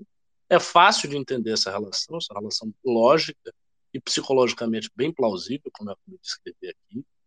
Então a gente tem que dar uma banana para a tendência mundial. Nós temos aqui resolver o nosso problema. A gente não pode deixar o Brasil se tornar um narco-estado. Essa, essa é a nossa prioridade. Não podemos deixar o Brasil se tornar um narco-estado. O que nós vamos fazer em prol de impedir essa consequência terá de ser feito. Ponto final. É isso que importa. Maravilha. Orlando?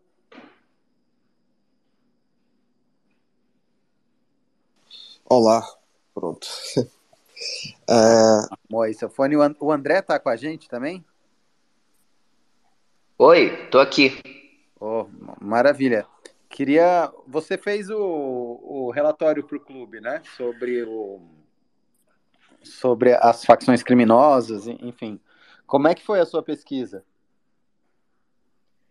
É, boa noite, então. Meu nome é André. Eu faço parte aí da equipe do Clube MBL que redige os dossiês semanais, né?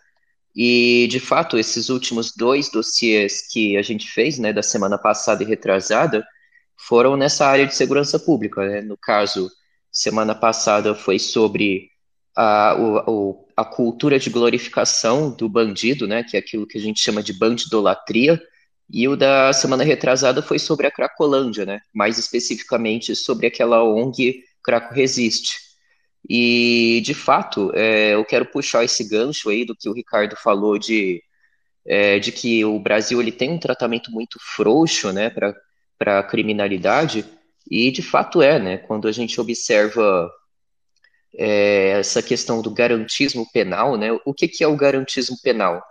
É, o garantismo penal ele é uma teoria que foi desenvolvida por um é, filósofo e jurista chamado Luigi Ferrajoli é, na década de 70, né? No caso, isso aconteceu dentro do contexto lá da Itália, né? No ano, nos anos de chumbo que foi uma época que tinha muitos grupos extremistas atuando na Itália, né? Então, é, você tinha já um contexto que naquela época era fora do comum, né? Que você tinha muitos grupos terroristas lá que promoviam atentados terroristas, sequestros e tudo mais. É, e, e, a Itália deu, o governo italiano deu uma resposta muito dura, né? Uma resposta criando tipos penais, criando instrumentos legais que possibilitaram a repressão dura contra esses grupos. E funcionou, né? E teve uma, um apoio popular muito amplo. É, só que teve críticas também por parte de vários juristas, várias pessoas que têm essa vertente mais garantista. Particularmente é, de um grupo que era chamado de Magistratura Democrática, que era um grupo do qual o Luiz Ferrajoli fazia parte, né? Aí, é, esse grupo ele tinha uma vertente marxista muito muito forte, sabe? E que eles, eles enxergavam a justiça como um instrumento da burguesia, eles enxergavam que deveria ser promovida a luta de classes por meio da via judiciária. Eles tinham essa linha de pensamento, né? E aí o Ferrajoli, ele escreveu aquele livro que é considerado o pilar do garantismo, que é o é, Direito e Razão, que é onde ele é, descreve todos os princípios que são considerados hoje o pilar do garantismo. E, e foi a partir daí que é, cresceu aqui no Brasil essa vertente garantista, né? e que é muito forte aqui no Brasil por conta justamente de que o nosso meio acadêmico é amplamente dominado pelo pensamento de esquerda, né? É, existem alguns juristas que se opõem, né, a essa vertente garantista. Alguns deles seguem a linha do que é chamado de garantismo integral. Eles entendem que o garantismo penal brasileiro ele é muito exagerado e ele apenas olha para o lado do réu, né? É, desconsiderando totalmente a vítima e a sociedade como um todo, né? Só que outros promotores, outros juristas fazem uma crítica muito mais dura, né? Particularmente o Diego Pesce e o Leonardo Giardin, que são os autores daquele livro Bandidalatria e Democídio, que é um livro que ficou muito famoso, né, há alguns anos, que trata sobre essas questões, né, de como o Brasil ele é muito frouxo com a, com a criminalidade. E eles destacam muito fortemente essa natureza marxista, né, da do magistratura democrática e como é, o garantismo penal brasileiro ele tem raízes é, muito fortes em, em, no marxismo, né, em como que o, essa visão socialista de esquerda ela enxerga o bandido como sendo é, um marginalizado do sistema capitalista e que, portanto, a ação criminosa do bandido ela seria é, uma, uma forma de revolta né, contra o sistema. Né? O pensamento marxista tem muito isso. Né? E essa é a origem né, de, de tudo isso. Eu acho que pra, para que o, essa consequência de o Brasil virar um narco-estado é, possa ser combatida, isso precisa ser questionado. É, essa posição hegemônica que a gente tem no meio acadêmico, no meio jurídico brasileiro, precisa ser, ser fortemente questionada, né? É, seja pela vertente mais moderada do garantismo integral, seja de uma forma mais forte, né? É, que que possa ser que possa ser questionado para que a gente possa adotar né, medidas que sejam efetivas né, no combate às facções criminosas. É, isso eu, eu e os colegas abordamos no relatório da semana passada, né? A gente também abordou é, como que o Brasil tem as leis frouxas, né? Inclusive um exemplo que a gente cita é, no nosso relatório, que é o exemplo do crime de estupro, né? Como que acontece a, a punição do crime de estupro no Brasil comparado com outros países. Então, quando você pega, por exemplo, a punição para o crime de estupro, que no Brasil é de 6 a 10 anos, existem várias formas de flexibilizar né, essa punição. Existe, por exemplo, a progressão de regime, né, do regime fechado para o semiaberto, que no Brasil é muito frouxa, né? É, se o criminoso do crime de estupro for não for reincidente, ele precisa cumprir apenas 40% da, da pena em crime em regime fechado. E, além disso, ele ainda tem redução da pena por trabalho ou estudo, que é aquilo que a gente chama de remissão, né? Remissão da pena. Com isso, essa pena que varia de 6 a 10 anos em regime fechado cai para um ano e meio até três anos em regime fechado. Só para você ter uma noção como é muito frouxo né, a, punição no Brasil. Já na Alemanha, é, não existe né, essa coisa de redução da pena por trabalho ou estudo, e a flexibilização do regime fechado é muito difícil para o criminoso conseguir, principalmente porque é exigido que o criminoso faça um exame criminológico.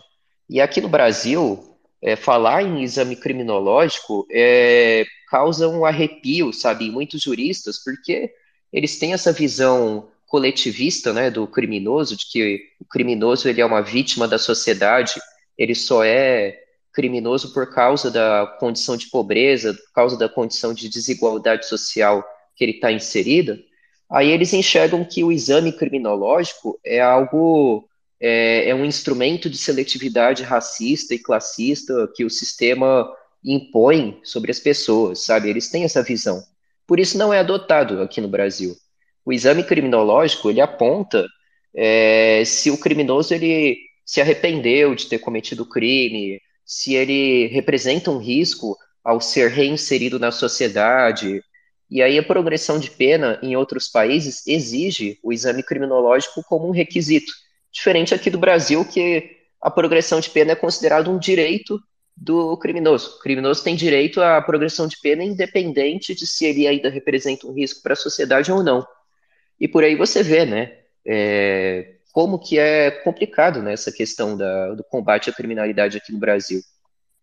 Outros tópicos que foram explorados né, no nosso relatório da semana passada foi sobre o encarceramento em massa, né, que existe uma narrativa na esquerda né, de que o Brasil prende demais e prende mal, né? É, só que quando a gente analisa os dados mais detidamente, a gente percebe que não é bem assim, né? É, dizem, né, que o número de prisões provisórias que existe no Brasil é muito alto, mas quando você compara o percentual de presos provisórios que tem no Brasil com o de outros países, a gente vê que não é bem assim. É, o Brasil está muito na média, né, nesse quesito. E outros temas que foram abordados foi sobre a história do Comando Vermelho, né, como que é, a ascensão da, do, das facções criminosas no Brasil teve uma influência de presos políticos da ditadura militar, né? Que a ditadura militar prendeu alguns guerrilheiros de esquerda que tentavam derrubar o regime é, comunistas, né? Guerrilheiros comunistas.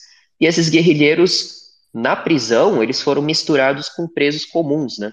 E houve uma contaminação ideológica, né? Os presos políticos se aproveitaram da situação para doutrinar os presos comuns no sentido de que eles devem é, lutar contra o Estado, né? Lutar contra o regime estabelecido. André, e aí é, é, pode, pode falar, Orlando. Não só, não só uma doutrinação ideológica, mas também houve uma passagem de modos operantes entre é, os presos políticos e os presos comuns tem a história, por exemplo, de que você pode pegar a diferença entre PCC e Comando Vermelho. O Comando Vermelho ele tem como modus operandi é muito mais violento, caótico, é, até mesmo de morte, de mortes contra policiais, etc. É, é, faz parte daquilo que o, o, o, Comando Vermelho tem como seu, como seu modo de agir. E isso vem como influência direta uh, dois presos políticos, guerrilheiros comunistas, que estiveram lá com eles, na gênese do, do Comando Vermelho. E aí você percebe como há uma influência uh, de raiz marxista. Você já falou sobre a questão do garantismo penal, que é algo criado uh, inteiramente a partir do marxismo e também da, da própria faccionalidade no Brasil. A criminalidade no Brasil ela tem essa questão sui generis, é, de ser atra é, através de uma influência política muito grande de esquerda. Temos na América do Sul também o caso das Farc, que chega, chegou a compor é, o Foro de São Paulo.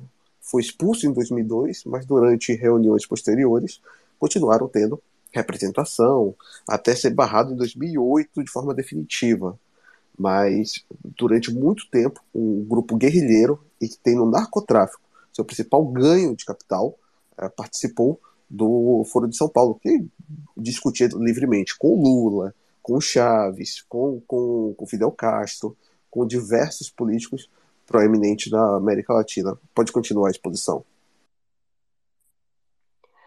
É, exatamente, né? É, obrigado aí pelo adendo.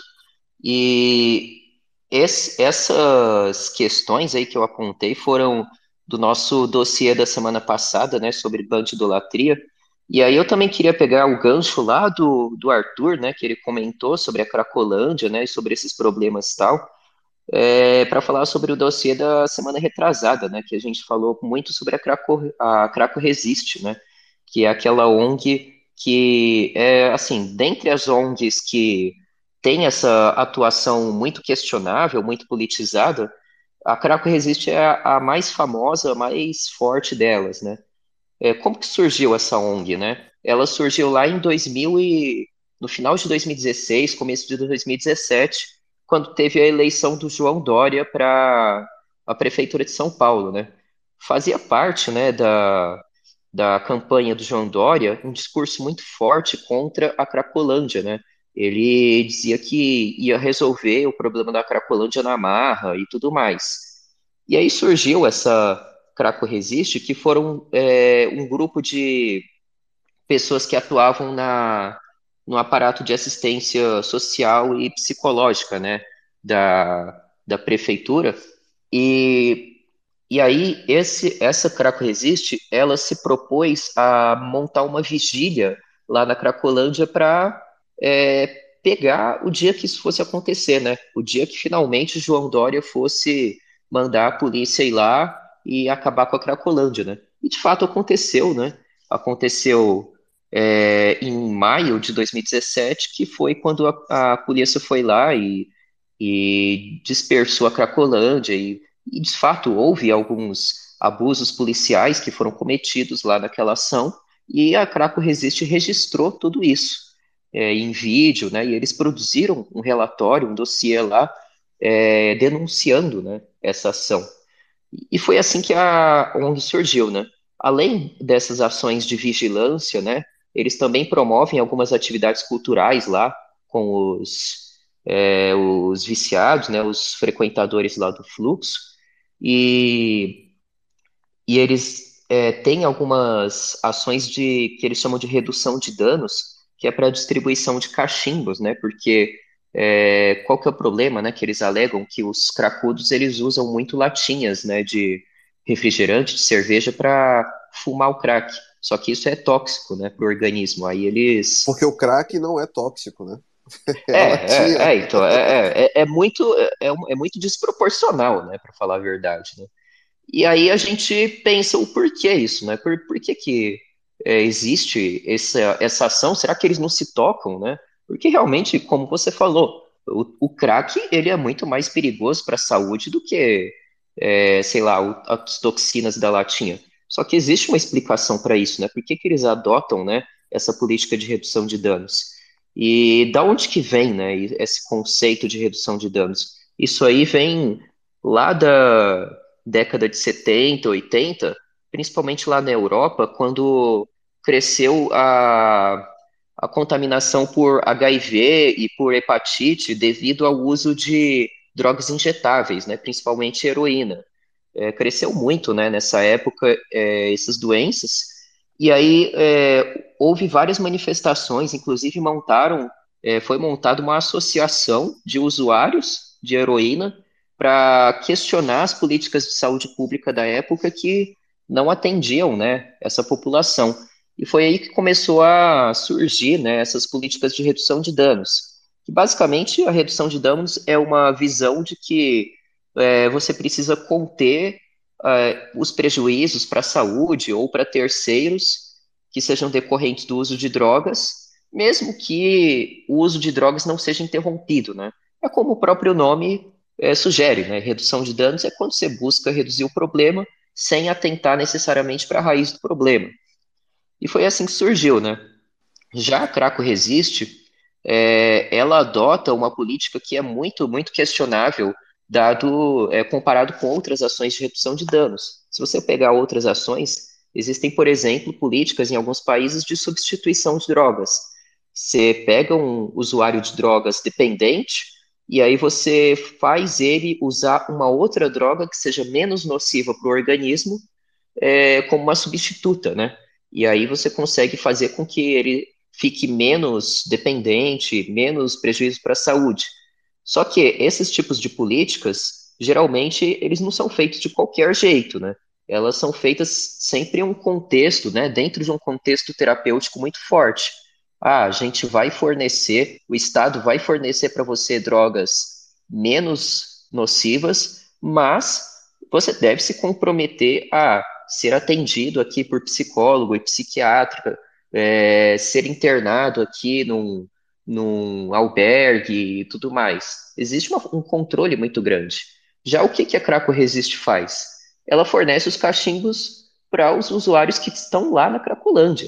Aí você imagina, qualquer um que tem um conhecimento de psicologia básico assim, sabe que o ambiente no qual você está inserido e as amizades, as referências sociais que você tem são reforçadores de hábitos, né? São reforçadores de vício muito poderosos.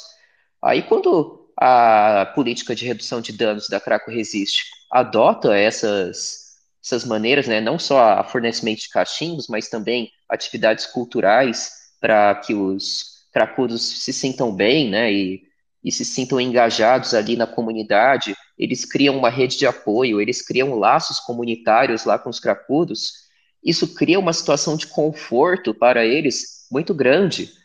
É, e isso só retroalimenta o vício deles, porque eles estão inseridos num contexto que eles não vão conseguir sair de lá. É, e eles não conseguem nem ter a motivação para sair, justamente porque eles se sentem bem lá. É, isso é muito. Isso eu queria chamar atenção né, para isso, porque isso é muito cruel. Isso é uma maneira de você é, drenar a autonomia de vontade né, do dependente químico e fazer com que ele não tenha condição de nenhuma de sair né, daquela situação. Ele fica constantemente lá submetido né, às vontades do traficante.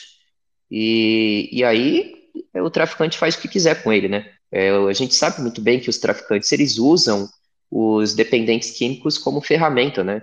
De repente o traficante quer assassinar, né, cometer um assassinato lá de alguém, aí ele manda o dependente químico fazer isso em troca de um punhado de droga, né? É, e isso é muito é muito cruel, né? Isso. É, e aí outro ponto, né, que a Craco Resiste defende muito, eles são contra a internação compulsória, né? E não só a internação compulsória, né? Porque se a gente for nas redes sociais, na, na, nos textos que eles produziram na época, a gente vê que até mesmo a internação é, tá mais a internação é, como é que chama voluntária é, eles são contra, sabe? E isso tem toda uma origem lá do movimento antimanicomial, né? Que, que era contra a internação é, de pacientes psiquiátricos por causa, né, de que eles achavam que isso era uma prisão, né? Uma forma de prisão. É, enfim, esses são as, os pontos que a gente abordou no relatório, né? A gente falou também sobre o PCC, né? Como que é a participação do PCC nessa questão toda. E, e fica aí, né, o pessoal que não assina o Clube MBL, toda semana a gente está produzindo relatórios muito bons lá. Assinem, viu? É conteúdo de altíssimo nível. Não, e o, o relatório que você, o Pablo, o Ayrton estão produzindo realmente são relatórios maravilhosos. É, pô, baita, baita exposição sua aí. Na verdade, todas as três exposições que vieram antes foram maravilhosas.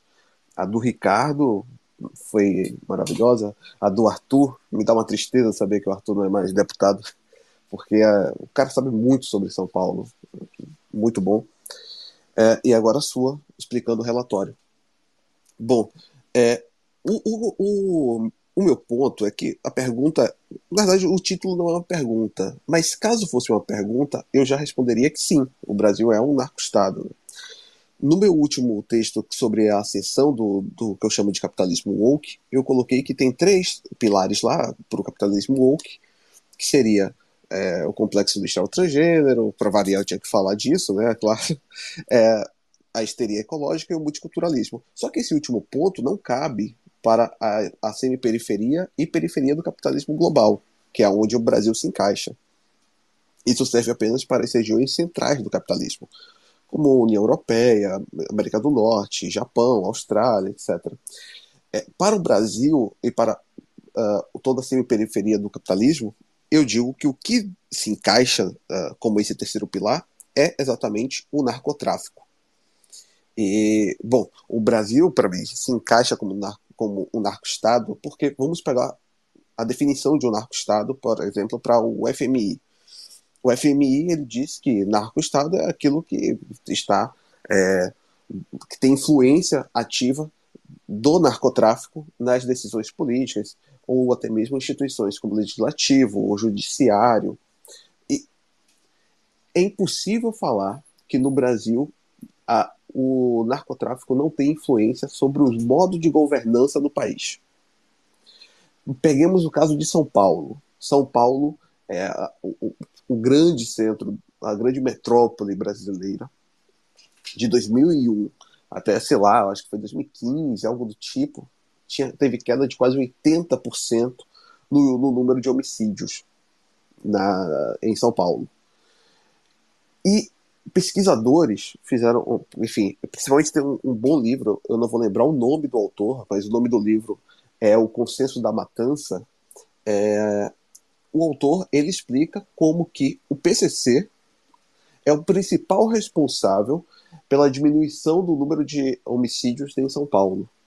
Se deve, entre, é, entre tantas coisas, porque o PCC ele faz um verdadeiro controle é, e também trabalha com a ideia de redução de danos, que é das regiões controladas pelo PCC, a violência tem que ser monopólio do próprio PCC.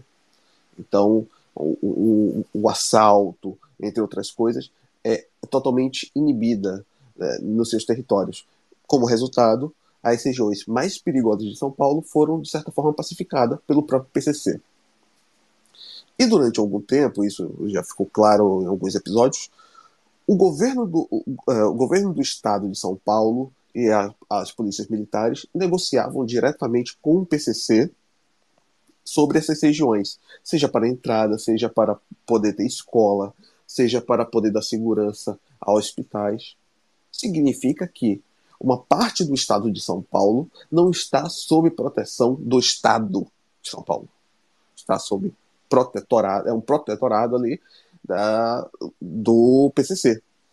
Rio de Janeiro é outro caso emblemático disso, sintomático e óbvio, sobre como há regiões inteiramente sequestradas por diversas facções. E a grande diferença entre São Paulo e Rio de Janeiro é exatamente que São Paulo tem uma organização criminosa que consegue uh, dominar de forma uh, única o Estado, uh, com pouca resistência e pouca concorrência, enquanto no Rio de Janeiro há uma diversidade tribal de facções que acabam criando uma guerra entre facções, uma guerra civil se, se desenrola esse, por essas organizações criminosas dentro do Rio de Janeiro mas que tem como também principal facção, a mais proeminente de todas, o Comando Vermelho, CV, é, que, que também tem como modus operandi, e ela é muito diferente de todas as outras, porque ela tem realmente um modus operandi muito, muito próprio, e ela consegue exportar uh, sua, sua, sua, seu modo de agir, é, sua, toda a sua logística, ela é exportada para outros estados, como, é, como acontece agora na Bahia, o que é que fez a Bahia se tornar o, estado mais violento do Brasil nos últimos quatro anos? Que foi adicionado nessa equação foi exatamente o Comando Vermelho. É, o Comando Vermelho é, é, é, é, o que chegou lá. Tem até uma entrevista muito boa do Rodrigo Pimentel, que fez consultoria lá para o filme Tropa de Elite, que ele fala exatamente isso. Ele disse que a grande novidade na Bahia é, é, é o Comando Vermelho que chegou na capital. E, bom, chega na capital, se instala, já tem favelas que estão praticamente se tornando blindadas contra a polícia, e eles também conseguiram exportar para todo o interior. Eu, eu morava em uma cidade, que primeiro era uma cidade de 80 mil habitantes, que é da onde veio eu e o operador baiano, a gente veio de lá, de Dias Dávila, e tem a, uma a, da cidade do lado, que eu morei um tempo depois, que tem 200 e poucos mil habitantes. Pois bem, são duas cidades que, unidas, tem pouco mais de 300 mil habitantes. Unidas, elas teriam isso. É, e ambas estão dominadas pelo narcotráfico e por facções que, de fato, são extremamente violentas. Recentemente, um garoto é, na, nessa cidade que eu nasci, de estava, é, estava postando foto fazendo sinal de facção. Ele não fazia parte de facção, mas ele fazia sinal de facção porque é, acaba que mexe. O, o crime mexe no imaginário uh, desses jovens mais periféricos, etc. Eles veem aquilo ali um símbolo de poder, porque ele de fato exerce poder. Ele consegue regular vida e morte nas cidades. Então é óbvio que eles né, detêm o poder e uh, mexem com a cabeça das pessoas. E postava foto fazendo sinal de facção. Pois bem, só que ele morava em um bairro que era de outra facção. Resultado, o garoto tinha, sei lá, 14 anos, estava jogando bola numa quadra. Um traficante chegou andando, despreocupado, meteu uma rajada de bala no garoto e deixou lá como recado para todo mundo. Falou: olha, isso aqui é só recado para vocês. Quem fizer sinal de facção morre. Pois bem, esse rapaz não está preso. Na verdade, eu acho que a polícia sequer uh, está procurando prendê-lo, porque é, é, uma, é uma guerra em glória e aquela ali é apenas uma vida também, que, como valor para a polícia da Bahia hoje não tem nenhum valor. Não porque a polícia é ruim ou porque a polícia não quer, não queira pegar, mas é porque há uma avalanche tão grande de crimes que aquele é apenas mais um é, no, no, no cronograma das corporações. E a gente tem que entender como que o Brasil está inserido dentro desse comércio mundial de, de drogas. Primeiro a gente tem que entender, vamos, vamos pensar em valores. O Brasil exporta por ano cerca de 30 bilhões de dólares em petróleo. Petróleo são cerca de 30 bilhões de dólares ano. O tráfico de drogas uh, no Brasil movimenta cerca de 20 bilhões de dólares ano. Significa que o tráfico de droga está movimentando praticamente a mesma quantidade do que a gente consegue exportar de petróleo. Em valores. Isso é muita coisa. E claro, esse valor do tráfico de drogas é uma estimativa, porque, obviamente, não há declaração de imposto de renda, nem de lucro e dividendo do que o tráfico de drogas está movimentando no Brasil. É, é algo que consegue ali, cruzamento de dados daqui, dali, de algum outro lugar, e faz lá uma média ponderada. Mas isso pode ser muito maior. Óbvio que isso é praticamente subnotificado, porque o, o tráfico de drogas atua na, na ilegalidade, então você imagina que o que é conhecido deve ser uma parte, uh, ainda que considerável, não deve ser a maior parte daquilo que o tráfico de drogas verdadeiramente movimenta no Brasil. Ou seja, é um, um, um mercado em ascensão, já consolidado, mas que ainda está uh, crescendo e que movimenta valores massivos. Isso, uh, o Brasil, ele não produz coca. A gente não tem nenhum pé de coca no Brasil e não, não, não, não é o. O PCC não, não faz produção de coca. Mas o Brasil é o principal exportador de coca para os outros países. Há uma rota Brasil e Europa que atua principalmente a partir do Porto de Santos e principalmente aqui sobre o, o porto de grãos, o terminal de grãos, que foi inclusive privatizado para uma estatal chinesa, é esse terminal de grãos é um dos principais uh, hubs para exportação de droga em direção à Europa. Recentemente, toneladas e toneladas foram apreendidas nas Ilhas Canárias, aqui na Espanha, é, também aqui em Portugal, chegando na Ilha da Madeira. Então, é, é, o, o, Brasil se tornou um grande, um grande hub de exportação de drogas. O PCC, é hoje é como se fosse uma multinacional com sede em São Paulo, mas que está em diversos lugares do mundo. A Europa hoje tem um grande problema e um grande perigo que há na Itália é hoje a fusão entre PCC e a máfia siciliana. A máfia siciliana está se unindo ao PCC na Itália para poder faturar também com o tráfico de drogas. É, na Espanha, o PCC já, recentemente aqui em Portugal, um chefe do PCC foi preso aqui em Portugal. Ele estava com uma identidade falsa, vivendo aqui em Portugal tranquilamente, morando em Cascais. Cascais, para quem não sabe, é como se fosse um dos lugares. Eu, eu, eu não sei falar qual lugar é riquíssimo no Brasil e caro, mas é um lugar muito caro. Só da gente rica, onde Cristiano Ronaldo está construindo a casa dele lá, uma mansão, é onde estava também o chefe do PCC.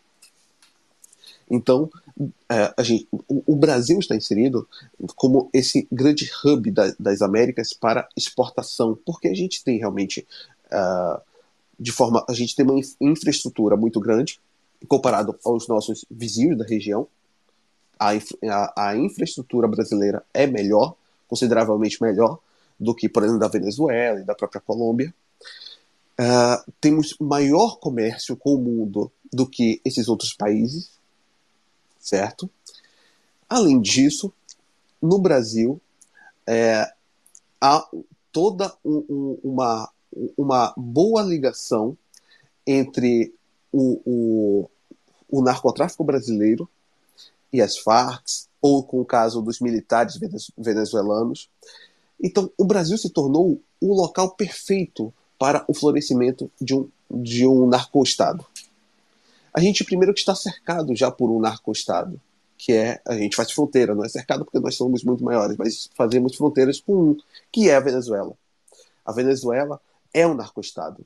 É, um ex-presidente colombiano, Andrés Pastrana, ele fez um belíssimo estudo e desenvolveu junto com a ONU um estudo sobre como que o narcotráfico atua na Venezuela. E ele mostrou como Hugo Chávez abriu verdadeiras frotas de, de tráfico de drogas.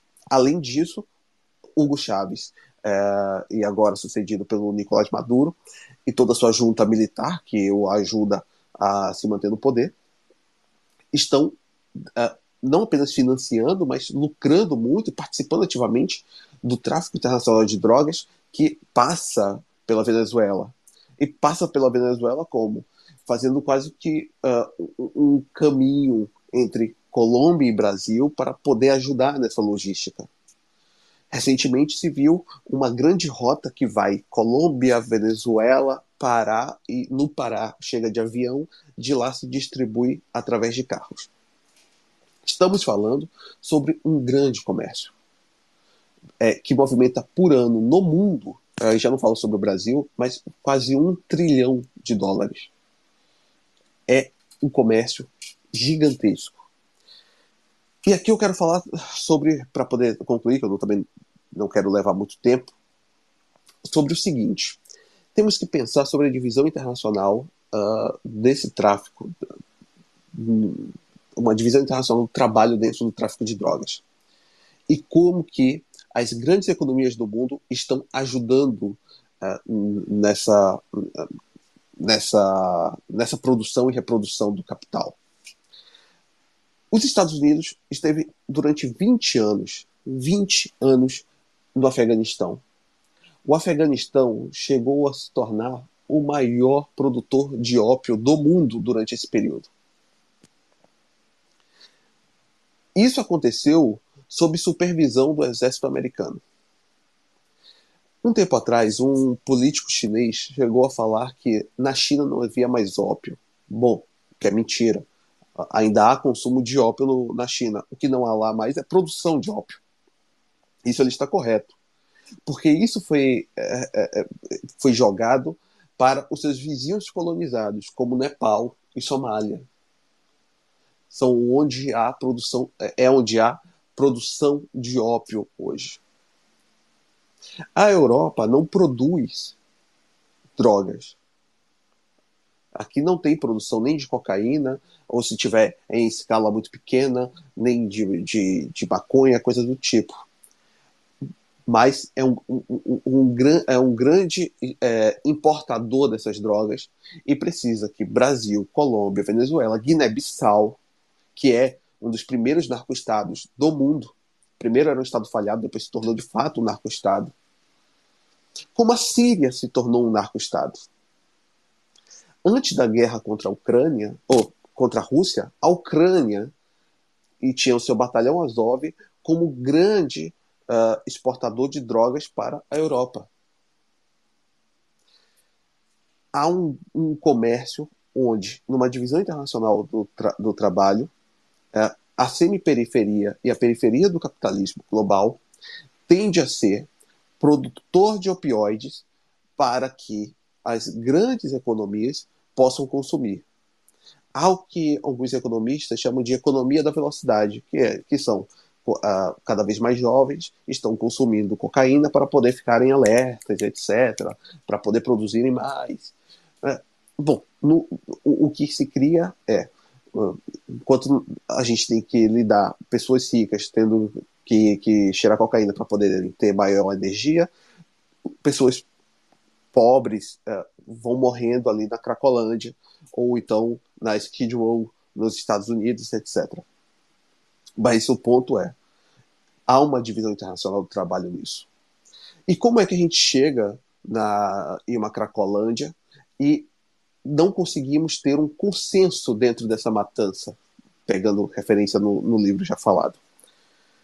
E aqui tem uma outra tese que eu pretendo desenvolver nas próximas páginas da Valete, que é como que a luta antimanicomial uh, leva inevitavelmente a esse tipo de desgraça social.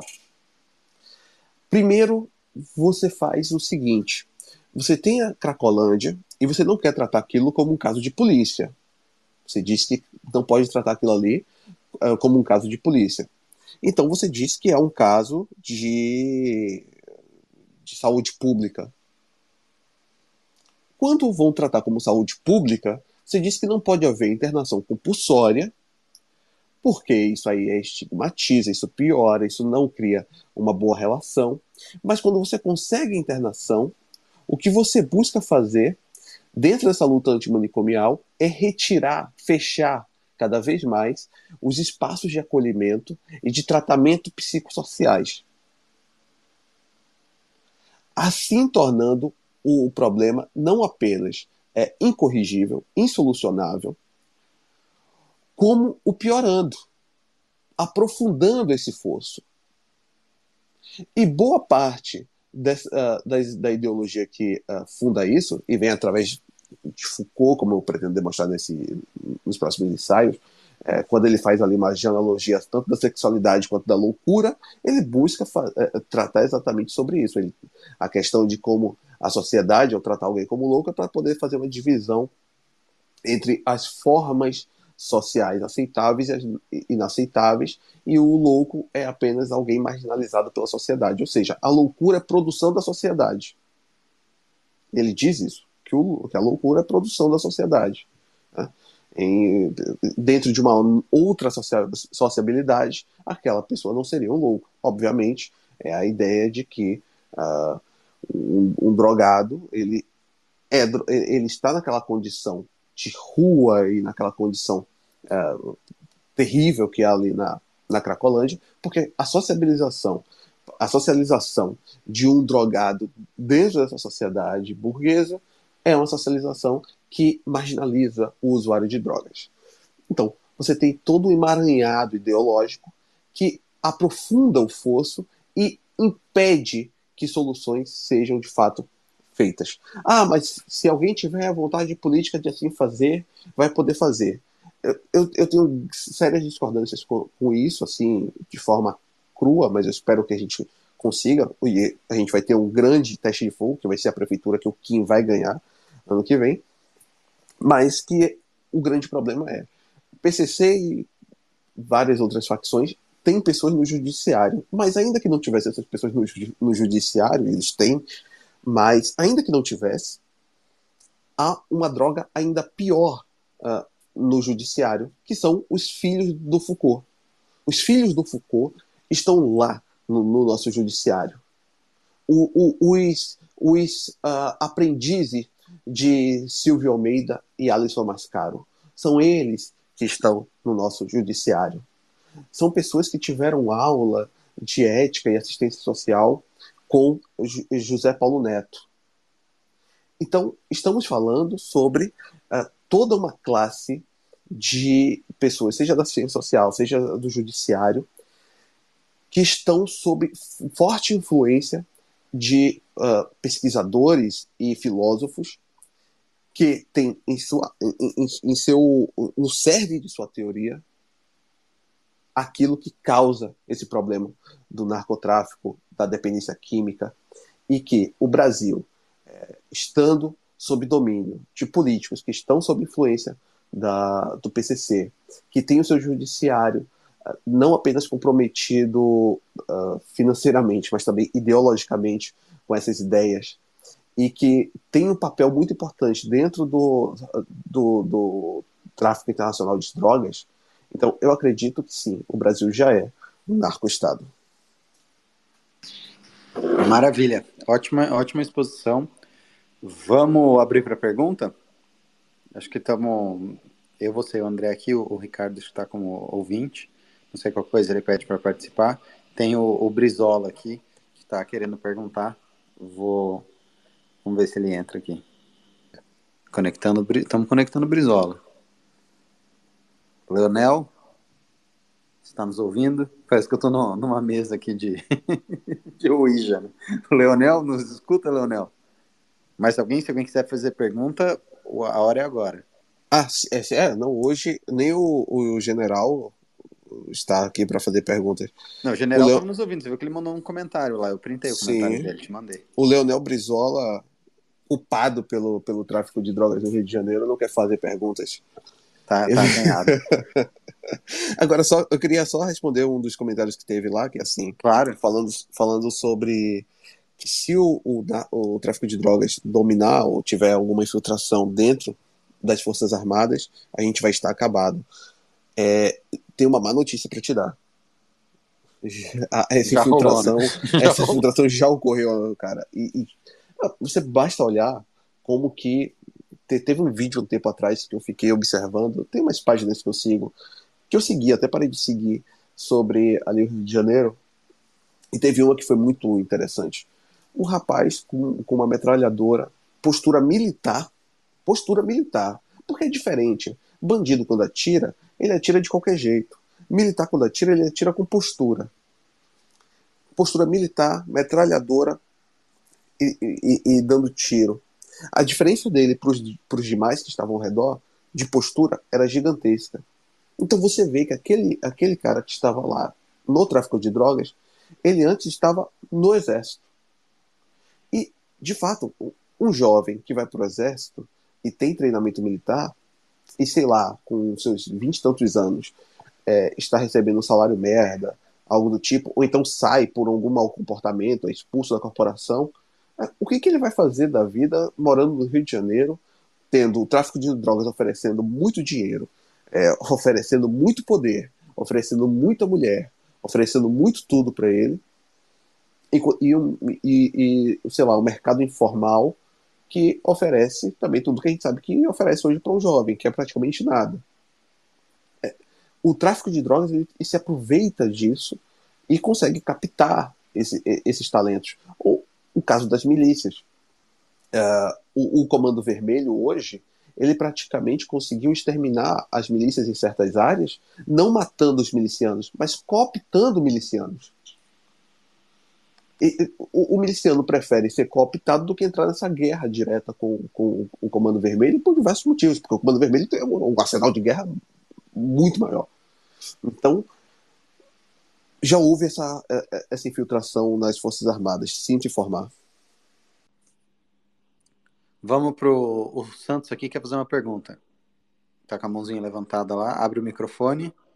Abre mais boa do... noite. Então, boa noite.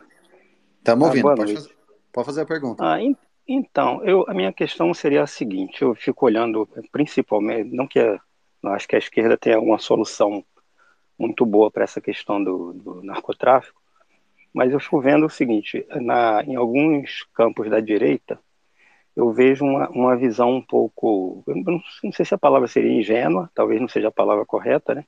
em relação a, a demarcar muito certinho, o, vamos assim dizer, o espaço da polícia, o espaço das Forças Armadas, e, e como se o narcotráfico ficasse lá isolado no canto dele, e, e, assim as instituições não teoricamente não teriam relações com, com eles né e assim na minha pobre visão ele só está aí como está até agora e crescente, porque tem vasos intercomunicantes em, em, todas as instituições.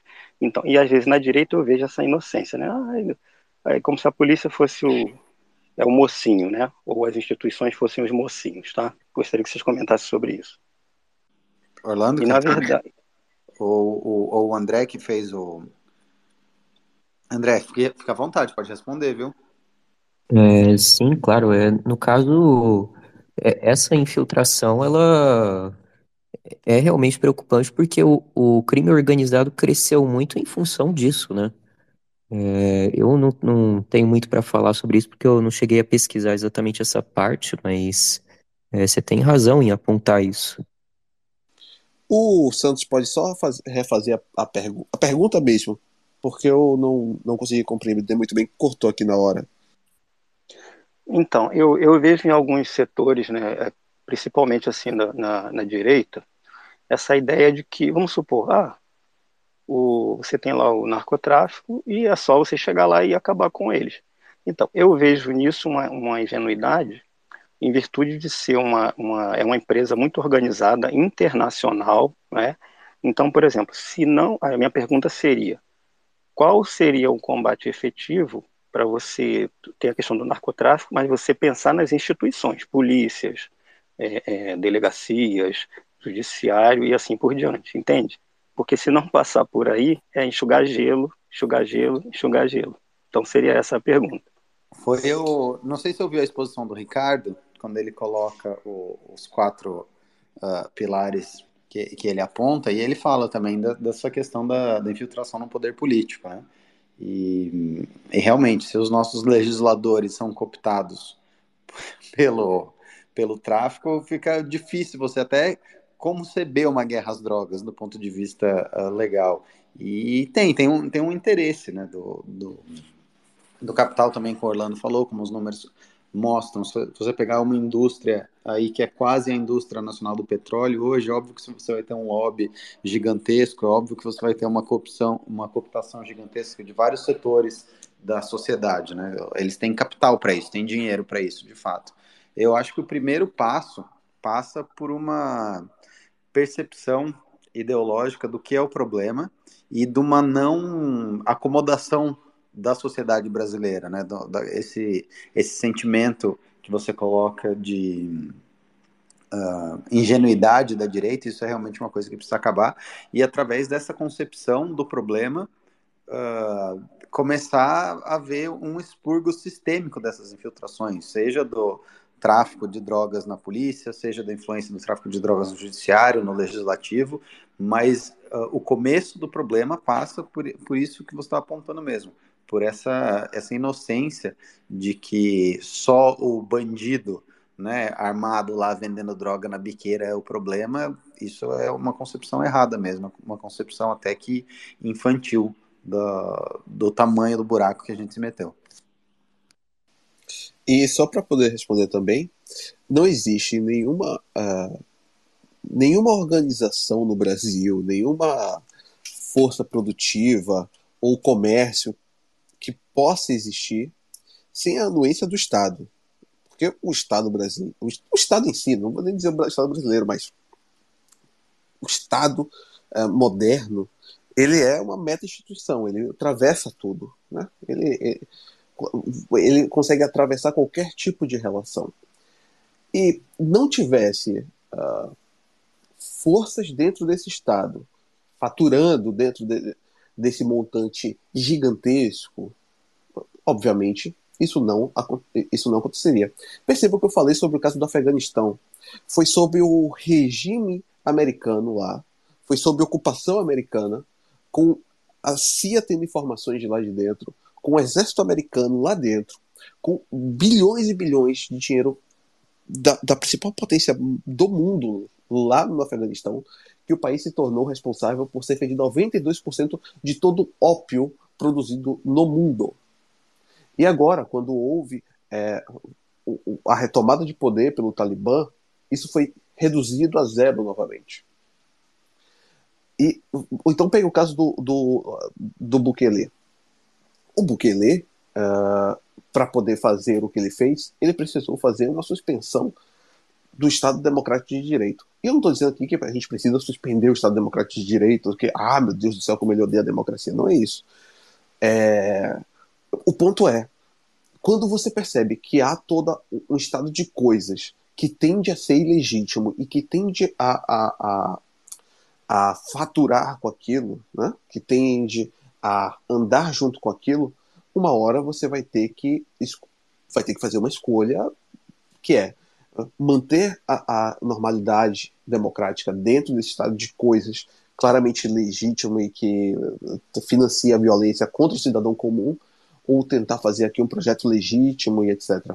Mas isso também não pode vir apenas com os arroubos autoritários, como não, não pode, isso aí não, não tem como. Você tem que ter um plano muito bem definido. É... É, é isso. Perfeito. Vamos para a próxima, Vini ou Moisés? Eu, boa noite. Vamos, Vini, manda pergunta. Boa noite, eu, eu, meu nome é Vinícius, muito obrigado aqui pela oportunidade. Eu tenho, inclusive, até um, um canal no YouTube, gostaria até de convidar o Orlando, talvez no futuro, para falar sobre esse assunto. Mas eu fiquei aqui com uma dúvida, por exemplo, na eventualidade do, do Kim ser eleito prefeito de São Paulo, ele vai ter que enfrentar o problema da Cracolândia, correto? E seria interessante que o, o mandato dele tivesse um legado. Tipo assim, se ele conseguisse resolver esse problema, seria um legado que uh, ele poderia deixar para a cidade para poder se viabilizar para outras candidaturas. A pergunta que eu tenho é a seguinte: dado que existe toda uma estrutura que fomenta essa questão da Cracolândia, como que a gente pode se antever essas questões do sistema. A, a, questão de que já existe todo essa, esse sistema que vive dessa mazela social. Como que o, uma futura prefeitura do Kim pode tentar é, enfrentar do ponto de vista jurídico também, uma vez que essas pessoas também têm um braços no sistema judiciário. Perfeito, Vini. Você chegou a ouvir a exposição do Arthur, a primeira? Sim, que ele falou do plano diretor, sim. Ele falou do plano diretor. Então, isso é o, é o básico, né? Tentar realmente uh, criar uma gentrificação do centro de São Paulo, né? Através do que for incumbência do Poder Executivo. Lógico que quando a gente fala de Poder Judiciário fica muito mais difícil, né? Uh, do, do quem operar enquanto prefeito, ele vai ter uma influência no legislativo e criar algumas, uh, como é que eu posso dizer assim, algumas coisas que a lei municipal permite, mas você vai acabar esbarrando em várias questões que são lei federal e aí ele, enquanto prefeito, não tem incumbência para mudar. Né? Então, todas essas questões de impunidade, por exemplo, são muito difíceis de ser trabalhadas do ponto de vista de um prefeito pela própria estrutura, estrutura do Estado brasileiro. Então, o, o, que faz sentido do ponto de vista do executivo é isso, é essa gentrificação mesmo do centro, para que o, o, ambiente em si se torne refratário né, a esse comércio legal e a esse tráfico de, de pessoas e essa dependência química. Colocar uh, esses centros de atendimento nas regiões onde as pessoas têm vínculo familiar, isso é muito importante, parece uma coisa boba, mas isso é muito, muito importante, né? Isso faz muita diferença. E isso dá, por exemplo, o que funcionou. A questões como o, o que o Giuliani fez no, nos Estados Unidos e Nova York, né? De tolerância zero. Lógico que ele também teve uh, algumas peculiaridades no fato de que lá as leis são estaduais, não federais, né? Então ele tinha mais, uh, como eu posso dizer assim, mais uh, propriedade de combater a impunidade do que um prefeito tem no Brasil, né? mas eu acredito que o caminho seria esse, seria realmente desmontando aquele ambiente que é onde o prefeito consegue atuar. Pedro, porque na minha visão o principal empecilho que quem vai ter vai ser a questão judiciária, porque todas as tentativas Não, que com, tiveram. Com certeza, por isso que se você entrar uh, pela briga através desse problema, o prefeito vai estar dando murro em ponta de faca, porque ele não tem Sim, poder de fato para manter, por exemplo, o cara preso. Né? Ele, ele, ele, depende de uma mudança que é uma mudança federal.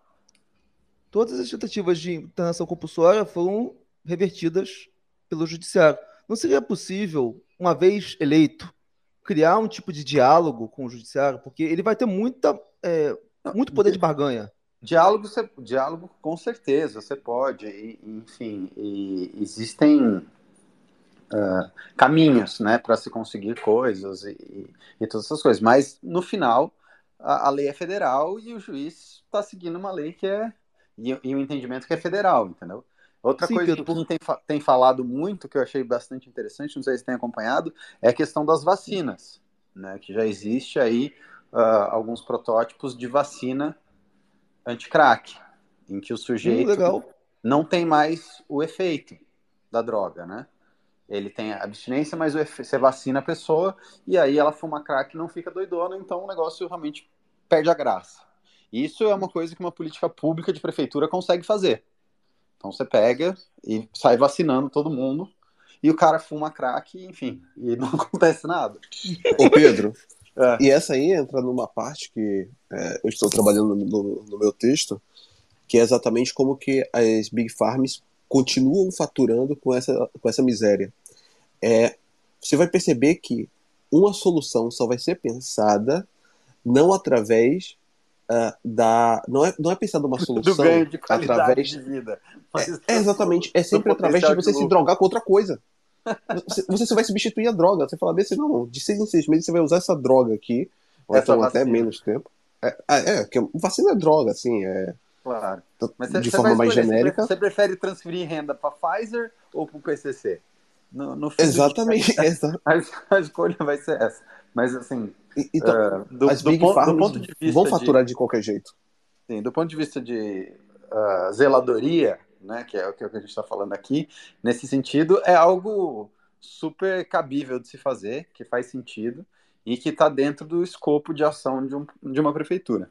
Beleza? E, de, e a única coisa que pode realmente é, ser maior do que o lobby do PCC nas prefeituras e no judiciário é o lobby da, da Pfizer. Da Pfizer.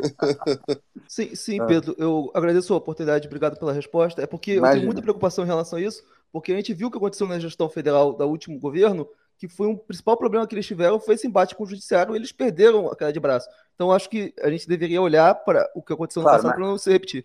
Muito mas obrigado são, pela oportunidade. São, são coisas de proporções completamente diferentes. Né? Uma coisa sim, sim, é, é, a envergadura que um governo federal tem para brigar com o judiciário, Inclusive, uh, se você pensar né, que existe a, a, tripartição de poder e a equivalência dos poderes, os poderes têm, uh, os três poderes têm meios né, de se contrapor um ao outro, e o que um prefeito consegue fazer. Né? São, assim, são dimensões completamente diferentes. Você está certo em estar tá super preocupado com isso, é uma preocupação que a, a gente leva em consideração, por isso que isso precisa ser resolvido caso quem seja eleito através da perspectiva da zeladoria, porque se for entrar nessa briga do judiciário, aí é morro em ponta de faca. Tem que Muito ser obrigado pela oportunidade. Muito obrigado. E criar obrigado. subterfúgios de sair fora disso aí. Vamos para o Moisés? Quer fazer pergunta, Moisés? Opa, boa noite. Ô Pedro, essa pergunta é, é mais é, fuge, foge um pouco do, do, assunto que esses dias eu levei a, a revista Valete para dois bolsonaristas e eles gostaram bastante, sabe? E só que ambos falaram em relação ao preço, que o preço está muito alto e isso ia dificultar um pouco de popularizar e, e fazer chegar mais pessoas. Então, eu não sei, eu sei que agora no momento é, é mais para ajudar o movimento e tal, mas eu não sei mais para frente se vocês pudessem baixar ela, porque eu, eu gostaria de assinar, mas só que 150 reais para mim é muito dinheiro.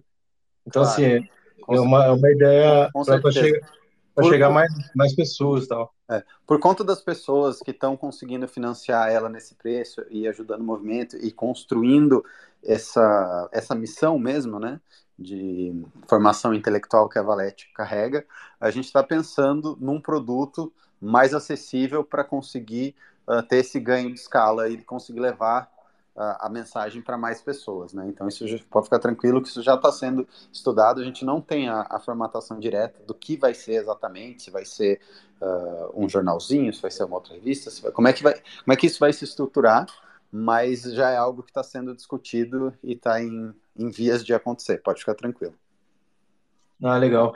É, só uma, uma coisa em relação ao que o Vinícius estava falando, é, sobre essa questão de. Se vocês não acham que é um pouco cedo ainda para lançar candidato para prefeito, presidente, eu, eu, não sei, na minha visão, eu acho que era melhor que a gente tivesse mais pessoas no, na, nas câmaras, na, nas vereanças, do que é, nesse cargo mais, mais top, assim, vamos dizer. Claro. É, é que são, porque, são coisas. Porque, até porque a gente poderia mudar mais coisas, mudar a legislação, porque a gente realmente vai ter muito embate com o judiciário. Eu estou vendo que o judiciário vai ser o maior problema nosso.